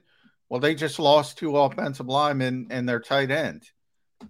You know, even if they are for real, they could be impacted by those injuries. We'll see how long. I know Evan Neal's going to miss a couple weeks. Couple weeks, yeah. Um, we'll see how that impacts. You know, the right injury at the wrong place uh, can derail anybody, anybody. So, in this particular snapshot, they have it right. Those are the three best teams right now. But come see me in December, and it might be different. I agree with you about the top, which is uh, uh, in that order: Bills, Eagles, Chiefs. But take, for instance, the two teams you just mentioned. You're not, despite their record saying what they are, the Vikings and the Giants, two next best teams in the NFL after the Eagles, uh, with only one loss apiece. Do you think the Vikings are significantly better than the Giants? No, no. The Um, Vikings are 16 I put them in the 1, same the Giants category. are 40. That's twice as good. That's more than twice as good. Yeah. I don't understand that. Why would the Vikings be 16? because people thought be 40. because people thought before the season that the Vikings could be okay, um, and they have more proven commodities. Uh, for as much as you know, some people dislike Kirk Cousins, but he's a heck of a lot more proven than Daniel Jones. Um, you know, Dalvin Cook, Adam Thielen, Justin Jefferson, on and on. Um, the Giants are kind of new, um, new on the block. Nobody was expecting them. Um, so I think that's just a timing thing as the season goes on. Even if they're both remain successful, those numbers will close and they'll become closer. Uh, but nobody believes in the Giants right now. Everybody thinks it's a mirage, and maybe we're wrong, you know. And also, you know, you're right about Clark because he's got a history with the 49ers. But a lot of people believe in the 49ers because of past history. A lot of people believe in Green, but we haven't even talked about Green Bay, Tampa Bay, the Rams. You mentioned Tom Brady's respect. Yeah, he gets that respect because of what he's done previously. And those teams get a little bit more respect because of what they've done previously. At some point, if the Giants keep playing the way they're playing, they're going to overcome that but it's still too early to overcome that. I think if there's a fan base that can scream out we're being disrespected, it would be the Giants at this point. It, they find ways to win. There's something to be said for finding ways to win. God, if I haven't heard it over and over and over again the last couple of weeks, the Phillies, they find ways to win. They're, they're, they're so uh, cohesive as a unit. They're fighting for them. I think Daboll has done that with the Giants. I look at the Giants roster and I'm not wowed by it by any stretch of the imagination. Yeah. But they find ways to win, and I think I think there's. Well, you know, you I, in said Phillies, you could believe the same exact thing in the Giants. I say this, and I'm pretty consistent. Uh, odds are different, but you know, we we've been doing this show for a while now. So whenever something comes up and people are disrespected by uh, Chris Sims with Jalen Hurts, or people are disrespected by, um, you know, pro football talks, power rankings, or or or disrespected by Damo putting number two, um, uh, the Eagles in the power. It, it's one person's opinion. Go to the next person. Go to Jody McDonald's opinion. Go to John McMullen's opinion, or ignore our opinion. Go to the next opinion. Go shopping for an opinion you like. It's just somebody's opinion. That's it. So I never get upset about. It. Who cares? I mean, sometimes I agree with people, sometimes I disagree with people. There's no, you know, there's no reason to get upset by that stuff. I I say it all the time. I'm very consistent with it. And knowing uh, the fan base here in town, they do get upset, or at least they like to uh, show that they get upset and like to be able to voice the opinion. Everybody hates us. Uh, it happens to Philadelphia all the time. No, it doesn't. I give you a prime example. Um, above and beyond the fact that the Eagles are the second choice right now to go to the Super Bowl, MVP odds. The favorite is Josh Allen. He's plus 125, so he's almost even money to win the MVP, which is a fairly strong, heavy MVP. Number two right now is Jalen Hurts. He's five to one to win the MVP, as is Patrick Mahomes of the Chiefs. So it's co second choices in the betting outlet that I checked this morning. That's a pretty big difference between plus 125, which is slightly below six to five, or uh, between seven to five and six to five, and five to one. That's a pretty big jump. So Allen is a prohibitive favorite right now for MVP, but Jalen Hurts is second choice. Uh, raise your hand if you had Jalen Hurts in the MVP race before the season started. Come on, be honest. Put your friggin' hand down. Nobody had Jalen Hurts in the MVP race, so it it isn't everything isn't uh, uh, dug in with their heels. Well, this is what I thought before no. the season started. No, no, no, no, no. We've got six weeks of evidence and numbers being piled up and Jalen Hurts deserves to be number two in the MVP. Yeah. So the whole, well, he thought that before the season started. In some things, that holds water. In others, they just go by the board. And Jalen Hurts MVP case. I always got. I I probably told you this before. You know this. Um, the whole world is against us when it comes to uh, TV announcers. Um, I I mean, and I always say about football specifically, like a lot of people don't know how many people behind the scenes in these broadcasts are Eagles fans because NFL Films has been in Mount Laurel for years. Um, if anything, it's the opposite. There's way more Eagles fans than anybody else on these broad. Now, when you get to the national, Like, you get the Tony Romos and the and the Troy Aikmans and the Daryl Johnstons. They always go for the Cowboy players, right? Jason Witten. Um, but overall, you know, and I listen to Tony all the time. He's one of the few guys I do listen to because when I am watching a game, which isn't often because I'm usually at games, um, he's one of the few I listen to. I'm kind of turned down the volume guy. I just watched the game. Um, but he's really good. There's no evidence of, of, of you know, overriding Cowboy. I just don't get it. I, I, and and even if I got it, I'd be like, all right, who gives a flying? he played for the team for 15 years, whatever it was. All right, yeah, he likes the Cowboys. Who cares? I don't uh. We're, we're dealing with that on the baseball side now. I think Smoltz is phenomenal. Oh, Smoltz has been, and by the way, I ought to, you know, no offense to these Phillies fans, and because there are a lot of hardcore Phillies fans, but there's also a lot of Johnny come latelys that are here for the ride. Um, and they're saying, How could you have John Smoltz? He's been doing it for years. They didn't show up and say, Oh, the Phillies are in the playoffs and they're playing the Braves. We're going to get John Smoltz. I mean, come on. How long has he been doing that, Jody? It was it was so much better than they had to A Rod and Michael Kay for the first series against the Cardinals. They're just awful. Well, Kay's a professional. I shouldn't say that. A Rod's yeah. awful. Uh, Smoltz is so much better at what he does. Uh, it's ridiculous. But yeah, he was considered a brave more than anything else. He, he he called it right down the middle, as he should, as he always does, because he's as good as he is.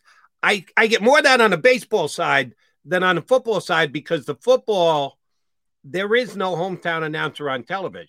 There is on radio. That would be Merrill. And a lot of people do turn down the sound on the TV and turn up their radio. So therefore, they don't have an opinion on uh, the, the, the broadcast on the television side. If you do listen to the TV, you don't realize that they're not as homerish as your usual television broadcasters because John Smoltz is replacing Tom McCarthy. And McCarthy will give you the hometown point of view on everything. Why? because he's a Phillies employee doing the broadcasting. You don't have that change on television uh, the way you do with the other sports. I, I think it's more, it's a football thing, but it's more of a baseball thing of uh, fan bases complaining about the guy rooting against them on the television yeah. broadcast. So I, I, just looked it up. 2014, Smoltz uh, started with Fox, and he was number one. He was on the number one team by 2016. So it's been a while. They didn't show up and say, "Oh, guess what? The Braves are playing the Phillies. Let's get John Smoltz to uh, uh, get the tweak the Phillies man." He does it every single year if you paid attention. So that's some people. Obviously, the hardcore fans know that. Uh, the Johnny Come Latelys do not know that. And then you get this whole, oh, John, how could John Smoltz be doing a Braves Phillies game because he's the best in the stinking business. Right. That's why. He's been the lead voice for the broadcast uh, network that has the uh, top playoff games for seven years.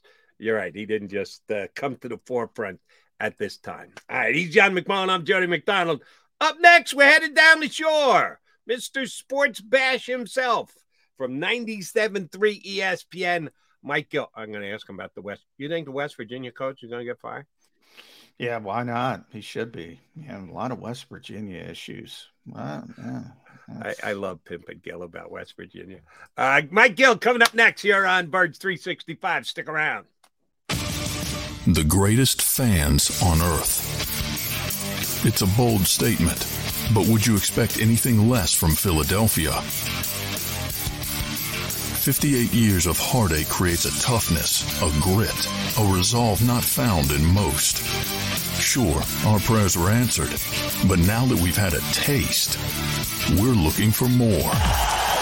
Pondley Hockey, official partner of the Philadelphia Eagles. Action News at 11 with Rick Williams. It's the team you trust to bring it all together. The stories that impact your community, a sports roundup for the locals, and the AccuWeather forecast you depend on. Action News at 11 with Rick Williams.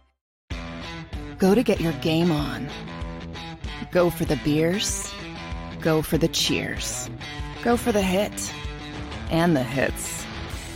Go for the stakes and the stakes Go to get your parlay on. Go to get your party on. Go for the scene.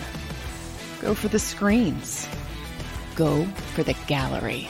Go for the win. Go to Ocean. Visit theoceanac.com to plan your visit. Since 1977 at Rafferty Subaru, we have always been about our customers and the community. Early on, a safe and durable option, we've evolved to become the best overall brand according to Kelley Blue Book. Over the last 14 years, we've donated thousands of dollars through the Subaru Share the Love event and found homes for hundreds of pets. The Rafferty family is proud of our 45 years in business. This month, celebrate our anniversary with special financing on select models. Visit us and see why.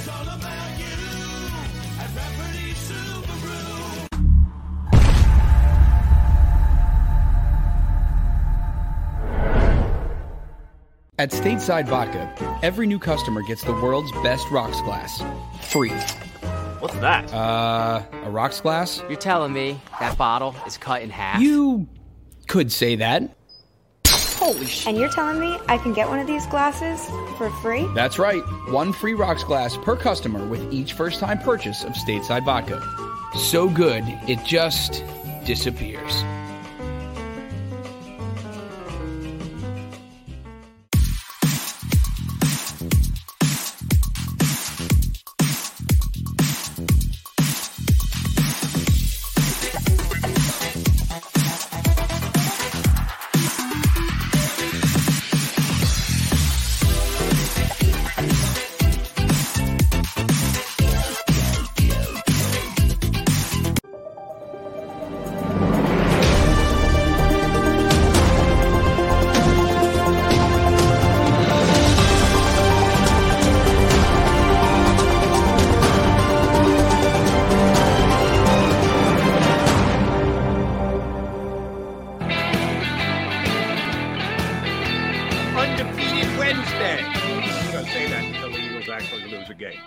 And every single time we come aboard here on Birds 365. McMullen, McDonald, and yes, he didn't let me down. He's got the golf shirt on, despite the fact that his alma mater took a 48 to 10 beat down this past Oh. weekend. Oh, From down the shore in the sports bash, Mike Gill jumps in with us here on Birds 365. How hot is the seat under Coach uh, Neal uh, Brown's butt these days, Mr. Gill? It's warming up, man. Uh, TCU this week. I know they're undefeated, and uh, we'll oh, see. what- Good God. I mean, they got trounced by Texas Tech. They Yeah. got the seventh ranked uh, team in the nation, uh, the Horned Not been good. It's not been good. I'm not a, like a call for the coach kind of guy generally, but Brown's been there four years, and this thing ain't moving in the right direction. Look, Ah. Doyle. Holgorsen had a lot of guys drafted. Oh, Rasul, yeah. Douglas, Wendell, Uh, Smallwood. We all know them here in Philadelphia. There was a lot of Kyzir White. Kyzir Yeah. White. There you go. Yeah. Yeah. Uh, West Virginia's had a lot of good players. Um, but yeah, it's very difficult. Uh, they're sort of, you know, you know better than I, Mike. They're, you know, right in the middle, right? They're good typically, not this year, but typically. But it's tough to get to that next level in college football. And it's Yeah, only that- getting tougher. That conference is not a good fit for them. I mean, they're away over in West Virginia. The whole conference is down in Texas, Oklahoma. It's not a great recruiting tool for them. So, yeah, They still get good recruits, though. So not like they get- used to. They used to All be right. able, when they were in the Big East, they were able to go to Florida and get those like Florida like cast offs that nobody Yeah. down there wanted, and they got Yeah. them to come up, and then they played Miami, and it was like, hey, you could go play Miami. Uh, it's just a geographical mess for them right now. All right. Yeah, and we take advantage to poke fun when we get the chance on you. I'm Uh, still a supporter, baby. I I appreciate your stick to itiveness. All right, Eagles have uh, gotten off to a six and zero start. Everything is going right. They're pushing all the right buttons on the coaches. The players are playing like they're supposed to. Nobody is underachieving. Is there a yeah but involved here? Uh, is, is there a a shoe to drop that things have just been too good? Then anyone could have, even the most optimistic Eagle fan could have expected through the first six games, or is this just going to continue? No, I mean, there's always a yeah, but, and they haven't really dealt with a lot of adversity injury wise. Yeah, they had Mailata out, but they were able to kind of, you know, that's one area where they can persevere is they have some depth on the offensive line. What happens if Jalen Hurts? He takes a lot of hits, you know. Uh, he goes for those little one yard sneaks if he gets hit on the crown and gets a head injury and has to miss a game or two. uh, or the ankle problem that he had last year. He had the ankle problem, missed a game, and then everybody wanted Minshew to play after he played for one game. And then it when was just the Jets, just the Jets. It was the Jets, right? and after that game, when Hurts came back, he wasn't the same player. No. He didn't run around as much, but he was still out there. So yeah, but there hasn't been that major injury. What happened if AJ Brown tweaks an ankle, DeVonta Smith, mm-hmm. somebody on this team where they have to show the depth. And it's any team that has to show depth, the Eagles have depth in the offensive line. They've had some injuries there, and they've they've kind of you know withstood those. But what happens if they lose Slay, Bradberry? They already lost Maddox. That hasn't gone well, but they were able to get through it. But what happens if one of those outside guys goes down? Who's the third corner? That's something that possibly a trade helps them out. Safety. one of those guys goes out for the Yeah, long. we saw that for Right, exactly. 16 snaps. It wasn't good. yeah, but- safety. Yeah. Well, I'm going to give you a different. Yeah, but Mike. Um, yeah, but you can't just turn the ball over twice in six games. Uh, that's what the Eagles have done. They turn it over once every three games. That can't possibly be sustainable, can it? And yeah, but John, you can't expect to get as many turnovers as you're creating every single game. You know, when they won the Super Bowl that year, they created so many turnovers and was like, how long can this sustain? Well, the next year they didn't create those turnovers and the team struggled a bunch. Now, um, you're right. You're you're right. Like, how long can they go without Miles Sanders, Sanders fumbling or Jalen Hurts? All the times he carries the ball, takes hits without him fumbling. Uh, he's not a big interception guy. I mean, he took care of the No. ball last year, so I don't know that he's going to just start throwing you know picks all over the place. But fumbles happen, interceptions happen, you know, uh, strip sacks happen. But I look at the other side. They're creating turnovers at an epic pace. How long can they? I mean, what's the differential is astronomical. How long can they keep that going, which has created a lot of short fields and points for this team? All right, so let me uh, throw you a hypothetical, Mister Gill, because your point is well taken about the fact that injuries can happen, and there have been certain areas, uh, not the offensive line, because guys have missed time, games, or at least snaps, and they've had to plug guys in, and for the most part, they've done the job. All right, uh, Driscoll was a little overmatched by uh, Micah Parsons, but other than that, they've done a really nice job. If they get up by three touchdowns in the game Sunday against Pittsburgh, and we're into the late stages of the third quarter, and it's 28 7. You give Zech McPhearson some reps? Do you get either Bradberry or uh, Slay off the field, preventing a potential injury and giving Zech McPhearson some experience because he could surely use it? I think one of the problems with uh, the backup safety who got forced in, how many reps was it, John, that he had to play? Uh, K'Von Wallace? 16. 16. Yeah. I think part of the issue was he hasn't gotten all that many snaps on the National Football League level. Would you go there? Would you try and get a couple of your quote unquote substitutes into the game if you've got a blowout type game just to give them the experience?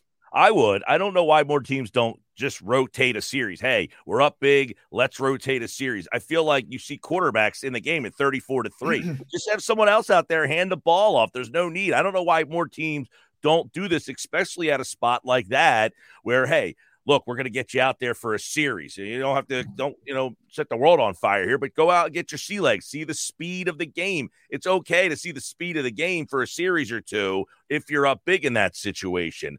Um, yeah, I like that idea. I don't know why teams in sports don't do that more often. I mean, guys are hitting in the bottom of the ninth, up 10 to 1. Uh, let the guy have a night off. I mean, you see it every once in a blue moon, but these coaches are so scared to go to that next guy sometimes because in the NFL, especially, Yeah. the NBA is like this too. You hit a bunch of threes, you get back in the game because the NBA is a league where they will empty the bench a little bit and get guys sit them on the bench. But where the NFL, I mean, you get one big play down the field and the momentum shifts really quick. So I I can under, but 28 to three, if you have faith in your guys, you should be able to say, hey, you can go out there and I think for me, it's just more the speed of the game. Go out there and get the look at the speed of the game in case you need to be called on. Yeah, I agree. I mean, if you look at, I always bring up the old World League of American Football. I mean, I think there was something to the fact that Kurt Warner developed there and Brad Johnson developed there and Jake Delhomme. These were not high level prospects and they actually got to play. Now, nobody watched it, nobody saw it, but I think there was something to actually getting on the field versus just, you know, sitting in practice, running the scout team, and you got better, especially at the quarterback position. But you brought up the point, Mike. I mean, you're up 18 in this league and bang, bang. You're, you know, it's a one score game late in the fourth quarter. Everybody's just scared to do it. And if you're Nick Sirianni and you see K'Von Wallace for 16 plays, well, guess what? You don't want to see K'Von Wallace for 16 more. I yeah. mean, it's hard to get depth in this league. It is. And it's hard to come to grasp at when do I feel safe? When do I feel the other team has taken their foot off the gas? These are professionals as well.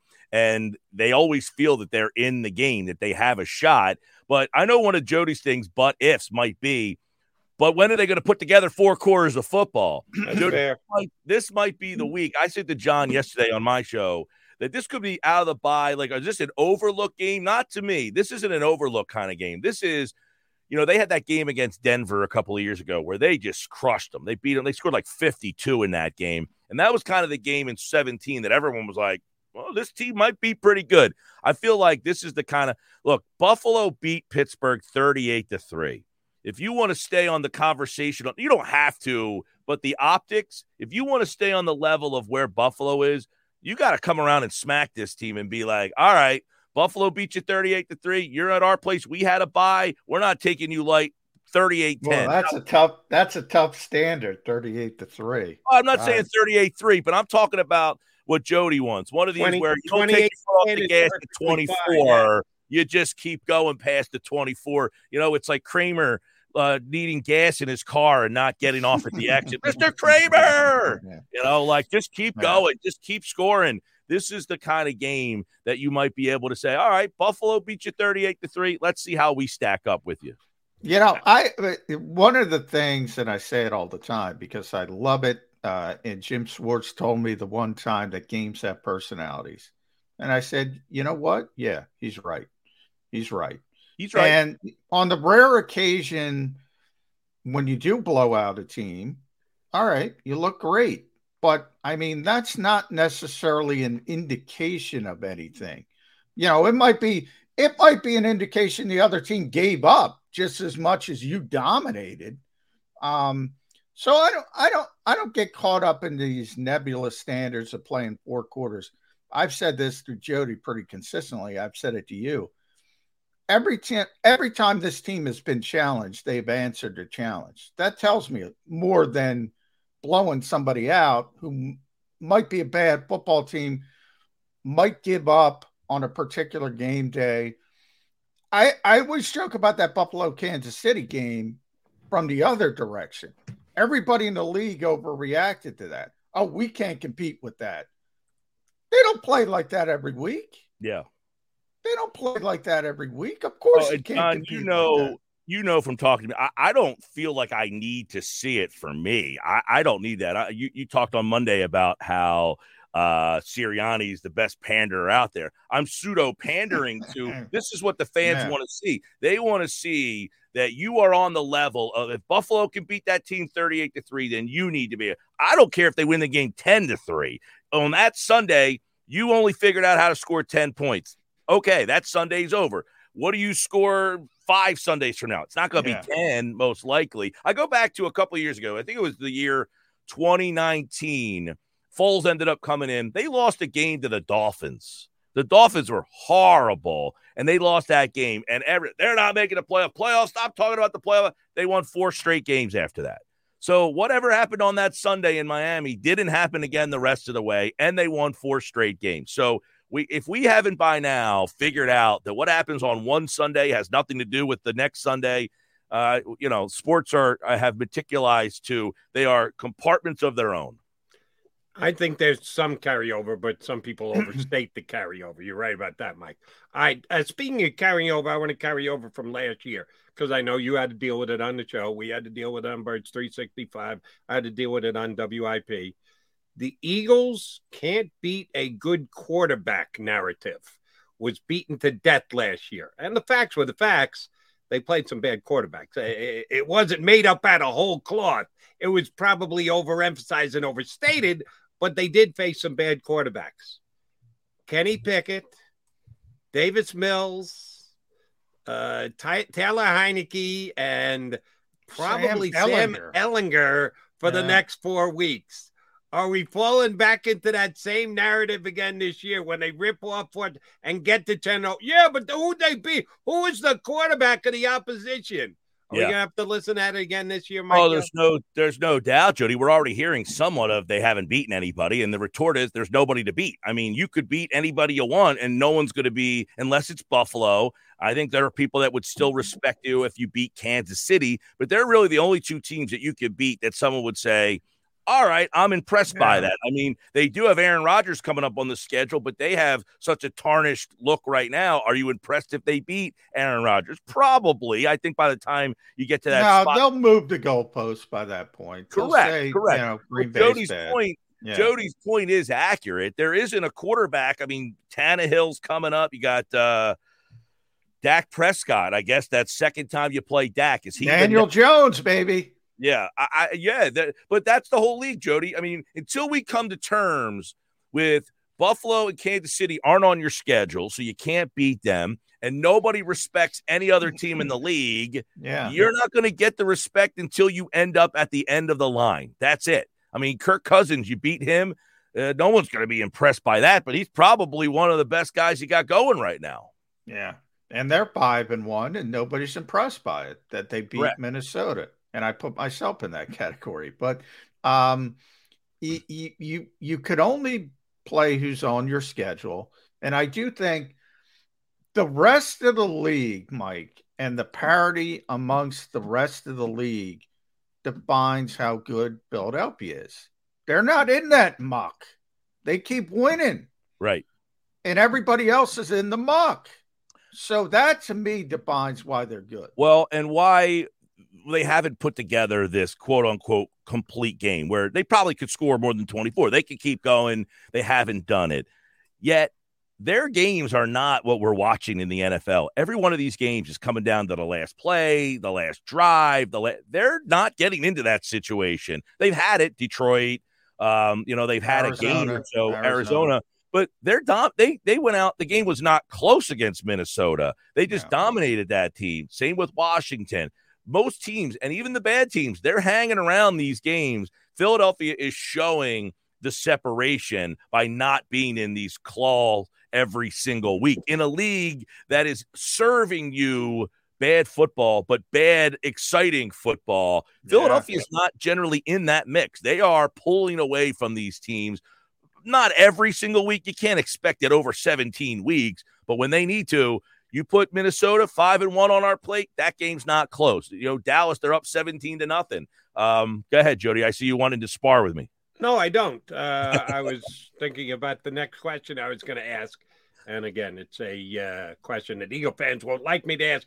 And I'm not saying it's what I think's going to happen. I'm just putting it out there because there are other situations similar in the NFL. A couple teams in the past week had to deal with wide receiver divas that they feel that they're being underused or under targeted. Um, happened with the JETS Jets, Jets, Jets with Rondale Moore. Who the hell is Rondale Moore? Um, uh, Elijah Moore. Elijah Moore, excuse Elijah. me. Um, and Chase Claypool with the Steelers isn't getting the ball enough. Blah, blah, blah. So far, no one has said anything about the Eagles' three top receivers. Those would be two wide, one tight. Uh, all have been great. All seem to be happy with the amount of targets that they're getting. Any chance that anyone says, "Yeah, I'm being underused," and is that two of the three are gotten paid? Dallas already got paid. Uh, the Brown already got paid. I would suggest if it's anybody, probably be DeVonta because he hadn't gotten to the second contract. But we got three more years before we get there. Am I opening up a Pandora's box here that I'm idiotic to even look into? Uh, I mean, Brown 53, Smith 43, Goedert 34. I mean, they're right where, I mean, they're, they're it's not like someone's 70 and you're at 30. I mean, I think the one game Brown got the got to eat. The next game Smith got it. They have kind of spread it around. Now it's been kind of one game. You're the guy. One. We haven't seen that game. Maybe we did, where everybody kind of got to play a little bit. I think the Minnesota game they kind of got everybody involved a little bit more. No, I, I see what you're saying, but look, I think one of the things about Sirianni is they have these guys buying in and enjoying it. Like they like what's going on in here. They're, it's the Rob Thomson. Like you know, um, they just like playing for the guy. They believe what he's saying. They think he's pushing all the right buttons. I think these guys believe in what's like, you know, it's hard to criticize Sirianni because he's not the play caller. A lot of times you criticize the coach because you don't like the way he's calling the plays. Well, he doesn't call the plays. He's just kind of the guy that's showing you the emotion on the sideline. He's become that figure.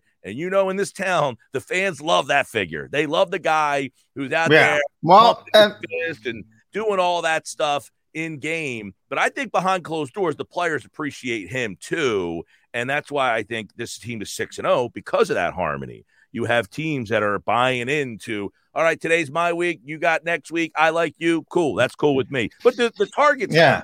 Well, it, it, and it, it helps to win. Mike and Jody. Well, right, I mean, they're winning games. You're six and. Oh, you yeah. can say you can't like be.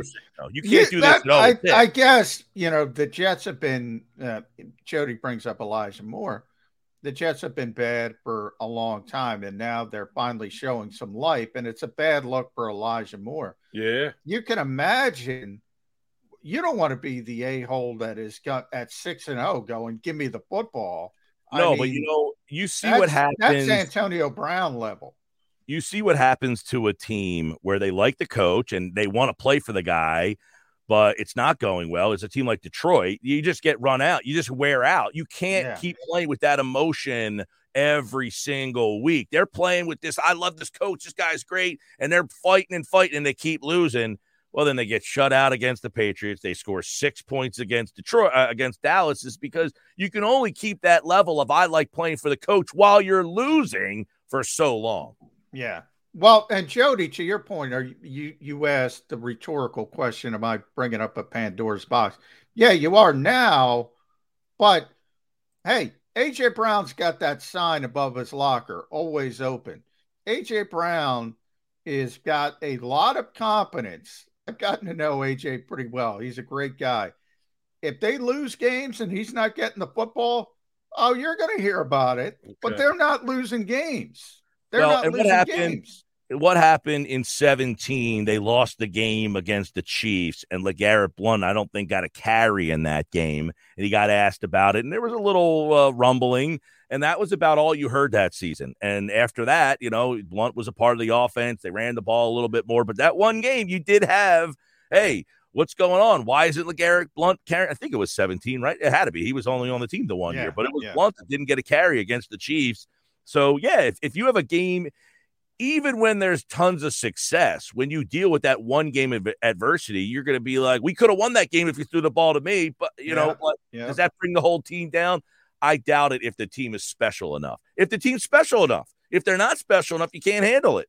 All right. Uh, yesterday, uh, Jay Glazer, who I respect as one of the best NFL insiders, and he's actually a buddy, um, when asked about the Eagles, would they make any trades? Howie Roseman does like the deal. He said, if they do anything, I would see running back as something they would look to add. Now, I love Glazer. He's, like I said, I've known him 30 plus years. Uh, where do you think he's coming up with this? He's, he's well, A, really got- smart, B, really tied in.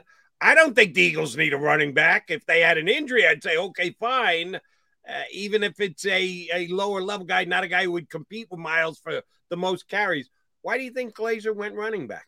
Uh, can I jump in before you answer, yeah. Mike? Um, well, he, he, as he said this quote, I was talking to Howie Roseman. Jay's got the backbone, so I mean, yeah, he he knows, um, and that and so I'll add that on, like running back, and you go back to 2017. LeGarrette was playing on. But they had they had an uh, opportunity to add Jay Ajayi to the mix. If they can do the same thing now and Yeah. say, if it's Miles Sanders and David Montgomery, Jimmy Kempski brought up David Montgomery. If it's uh, Miles Sanders and Kareem Hunt, somebody like that, well, just pick the best player, play the best player, like the Eagles did that year. Who's got the hot hand? I could see that happening. Yeah, no, I don't think it's a necess- uh, a necessity that you have to get this guy, much like Jay Ajayi. I think everybody was kind of like when they got him, like, whoa, okay, now you mean business. We don't we didn't think we needed that guy, but um, could this team I think I like Boston Scott, but they don't view him for whatever reason as kind of that Darren Sproles kind of catch the ball out of the backfield kind of guy where he can kind of get in there for a series or two and be used in the screen game and the kind of curl out of the backfield. Maybe they go out and get a guy who can catch the ball, run some routes, and and be, because for whatever reason they don't view these running backs to me anyway. Maybe you guys disagree as pass catchers. Like Sanders, they don't look at. He had a No, rookie year. he caught the ball no. 50 times. They haven't thrown it to him since. He's had some drop issues. Scott, they don't use in the pass game all that much. They And don't even Gainwell, use we thought- Gainwell. we Gainwell was supposed to be be that guy, Yeah. and he hasn't. So if you find a guy who that's his specialty, you know, uh, Sal Pal was on with me. He mentioned like a Rex Burkhead, a guy who just catches the ball. That's what he does. He he's a veteran. He knows where the sticks are. He can get that third and five out of the backfield, dump out. You know, that guy that just frustrates the hell out of a defense. That when he catches the ball, he catches it and gets right up the field, gets that first down, and keeps the sticks moving. Here's how I would answer a question if I were the head coach of Eagles. Phone rings in my office. It's Howie Roseman says, "Listen, I, I can get David Montgomery for a six round pick. Uh, what do you Well, think? I'd Could you do use that my yesterday, by the way. If I What's can that? get David, I'd do that yesterday if I could get David Montgomery for a six round pick. Okay, he's a good here, player. Here, here would be my response if I were Coach Sirianni. No, we're good. I, I, I pass because what are you going to use him for? He's going to come. He's going to be the short yardage back. Well, guess what? If he gets stopped on third down, if he gets stopped on the goal line, you know what Eagle Nation's going to say? Why didn't you just use J- the Jalen? He Well, can't be notice- stopped on a, a third and one, a fourth and one. You hand it off to Montgomery. He doesn't make the. Everybody's coming down on the coach. I, if I'm the coach, I go, no, I, I got what I need here in the backfield. Yeah, you know, so I, I, I agree. I don't think power, like you know, I'm, everybody's like they need that short yardage back. They got to be one of the best teams in football when it comes to Oh, short. they yardage. are. They are. got They- Jalen Hurts. That's their guy. I understand the thought process of we don't want our guy constantly, you know, um, you know, I was on with Saratella yesterday and he asked about all the times that Hurts has to lower himself and how many times he gets hit on the crown of the head. You know, are you worried that he gets a concussion because of that? Sure, it has to be thrown into the mix. So do you go third and one or fourth and one every single time with that? No. So who's the guy who takes that handoff? Oh, ah, okay, Boston Scott, maybe you hand it to him. Gainwell's been okay on those little short yards, but the point of in a big spot goal line, they're going to use Hurts. That's the guy. They're not going to hand it to David Montgomery. No. Well, and and the bigger point to me, and you know, because I was emailing with Sal, and he brought up Rex Burkhead to me as well. Um, and here's where I take it from that angle. You guys are right. The Eagles have the best short yardage runner in football. He just happens to play quarterback. Uh, so to me, that's not a need. But also because of the quarterback, that's part of the reason they don't throw the ball to running backs. Why bother? Yeah. Why why bother dumping it off and getting five, six yards when your quarterback can take off and get 15 or 20? So I don't think that's a value either, to be honest. Yeah. If you can't get Kenny Gainwell involved, you can't get Rex Burkhead involved. Right. The guys he gave me, by the way, were Burkhead, Brandon Bolden, who caught 41 balls last year, Latavius Murray as a power back, and then he mentioned Kareem Hunt if you want to kind of make the big splash. Those were the, the four names he gave me. Yeah. And I I don't see I don't see the need for a running back, but my Nope. theory is if you can get value and you you can you, you can sort of duplicate the blunt Well, look what, the, look what the Phillies did. You hate to compare it to them, but they went and got Brandon Marshall, hits ninth but plays center field. They went and got Syndergaard, who filled some innings late in the year. Nothing crazy. Uh, but they added some pieces. Well, what does this team need? I don't think they need starting. We always want the splash. They need a third corner in case some a veteran guy that if somebody got hurt, you know, like Rasul Douglas, when when he's gone to other teams and someone's got hurt there, or when he was here and filled in, he did a nice job. For whatever reason, when he got extended playing time here, he didn't do all that well. But you need a third corner that's probably a veteran that you know knows what he's doing. Uh, much like when the Eagles got Corey Graham to play safety, that third guy at safety or corner, in just in case something happens to one of those starters. That's the kind of move that I would imagine that this team is more inclined to make. I would throw back to you guys: Is they're in a unique situation? They're six and zero. They're thinking Super Bowl, but are people Yeah. calling them because of their depth and saying? Hey, what about Andre Dillard? What about this guy? This guy's not getting a lot of playing Oh, time. Andre, you know, especially now that uh, uh, Jack Driscoll has proven he can play left tackle at at least a competent level. Yeah, I think if somebody is calling about Andre Dillard, and I, I heard the Raiders were calling about Andre Dillard. I don't know why, because they have Kolton Miller. Uh, he can't play right tackle. But if the Raiders are that dumb, hey, uh, yeah, you might have to seriously consider moving him. Um, you know, they have Johnathan Abram at safety. He, maybe that's the third safety. Um, they have our Clelin Ferrell. If you want that fourth edge rusher, maybe that throw that in the hopper. By the Yeah, way, I- I think Sal Pal's ears are ringing. He just texted me. Is he watching? That's possible. That's possible. it's a possibility. I just got an email from him as we're having this conversation. Uh, but no, you're right. I think like how he can still think about building this team for the future while also adding to the current. It's a it's a unique situation that they have put themselves in where they can wear two hats at the same time. All right, Mikey. Uh, last thing. Yes, we look at the Eagles as getting to seven and zero. I would be shocked, more so, more than surprised, shocked if they found a way to lose to the Steelers this week. Ten and a half points is a big number. Uh, how? Uh, well, and and different games played differently. That Lion game they didn't cover, but they they dominated Lions as far as I was concerned. Um, how does the uh, final scoreboard look at the end of the game against the Steelers on Sunday?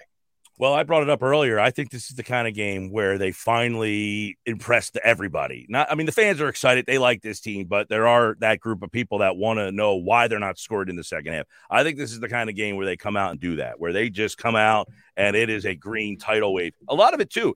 Tobias Harris will bring some Sixers into the mix here. I don't know how many people are watching that, but after the game the other night against Indiana, what's going on across the street, they're noticing and they want that adulation. They want to see the fans and the city get to that point. I would have to think the Eagles, they get it. They get to that point. But how cool is it if you can keep going and keep the energy of the Phillies and bring it into your building on Sunday? How do you do it? You put up a game 38 10. I brought it up earlier. I think this is the kind of game where they finally get people to really open their eyes. Most people don't care who the opponent is, they just want to see the uh, aesthetics of this blowout. And I think you get it this weekend 30 10.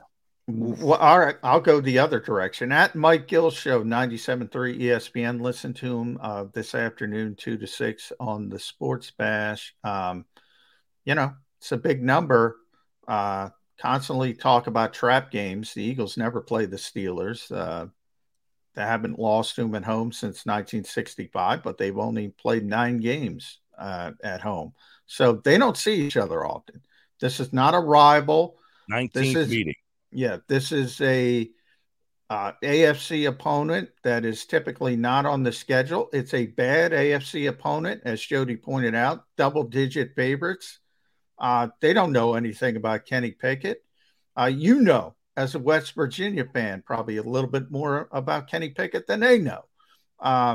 What are the odds Kenny Pickett comes in here and all of a sudden shows he's a first round pick, throws for four touchdowns, and everybody is jumping off uh, a bridge on uh, Monday? He's also a Jersey guy. He's from about an hour up the road here. Um, I was not a huge Pickett guy coming out of the draft. Nothing to do with Pitt. Uh, I just, you know, people think, oh my God, that Pitt team. And you know, he was the quarterback of the Pitt team the year before. That wasn't all that good. Uh, I think he was one of them guys that just the down ACC that year and the pit team was very veteran team. He was a veteran, and I think he kind of capitalized on that. I'd be pretty surprised. Uh, he's shown some flashes. He can move. I mean, he does run a little bit, and I think that could be something. Uh, I, I'm surprised at how like I, am it's funny. Sal Southpaw, one of the notes he sent me is that Kenny Pickett starts have all gone under the total this year. They're just not scoring. They got some weapons on offense. You mentioned Claypool, Johnson, Najee Harris. Why is this team not scoring? I just think the inconsistent quarterback play has been a big problem. Should he be better? Couple starts in, sure, but I thought they looked their best two weeks ago when they went back to Trubisky in that uh, in that late situation against what Tampa. They won that game. Yeah. Trubisky came in and won that game. Pickett didn't play well in that game, so I'd be surprised uh, in this environment to see him move them up and down the field. M. Gill, good stuff. Always a pleasure, buddy. We will talk to you next Wednesday again as well. Who's West Virginia lose to this weekend? Oh, TCU, baby, upset city. Horn Frogs, okay. number seven in the country. TCU uh, has been in like five conferences in the last 10 years. They were in the Big East for five minutes. Do you remember that? The Steelers have a better chance to beat the Eagles than your West Virginia yeah. Mountaineers have of beating TCU. Sorry to tell you, bud. Uh, Gill, always a pleasure. Thanks, Mike. All right, guys. Mike Thanks, Gill Mike. here with us on Birds 365. All right, coming back, running out of time. It's that time to put a bow on the show. At Pond Lehocky, we've recovered billions of dollars for our clients, and we're confident we can do the same for you. With over 250 years of combined courtroom experience, we've helped over 100,000 injured clients obtain some of the largest settlements in Pennsylvania. One conversation is all it takes to help you and your family get back on track. If you've been injured in an accident, give Pond Lehocky a call. Go to get your game on. Go for the beers. Go for the cheers. Go for the hit and the hits. Go for the stakes and the stakes. Go to get your parlay on. Go to get your party on. Go for the scene. Go for the screens. Go for the gallery. Go for the win. Go to Ocean. Visit theoceanac.com to plan your visit. Go passionately. Go fearlessly. Go confidently. Go Birds! Go confidently towards your goals with Firstrust, Philly's hometown bank for nearly 90 years, and the official bank of the Philadelphia Eagles. We're focused on getting you over the goal line. So go with conviction. Go with trust. Go!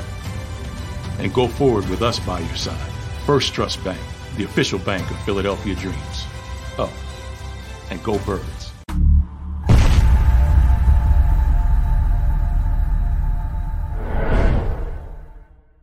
Welcome to Pond Lehocky. We've helped over 100,000 injured and disabled workers obtain benefits, as well as some of the biggest settlements in the state.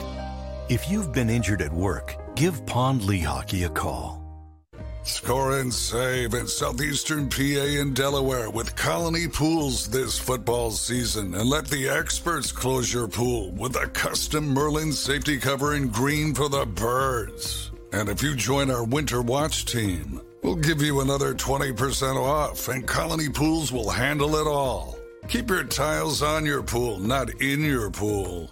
Fly with Colony right now, Birds fans. Visit flywithcolony.com. Jeff D'Ambrosio, Destination Downingtown's five day used car super sale. Jeff puts an end to high prices now. Five days of the best car, truck, and SUV deals ever. Over 1,000 vehicles, every make and model. Stop overpaying. See Jeff today and get a quality car, truck, or SUV now. The five day used car super sale. Experience how easy it is to deal at Jeff's. Nobody treats you better. Nobody gives you more. Jeff D'Ambrosio, Destination Downingtown. GoJeffAuto.com.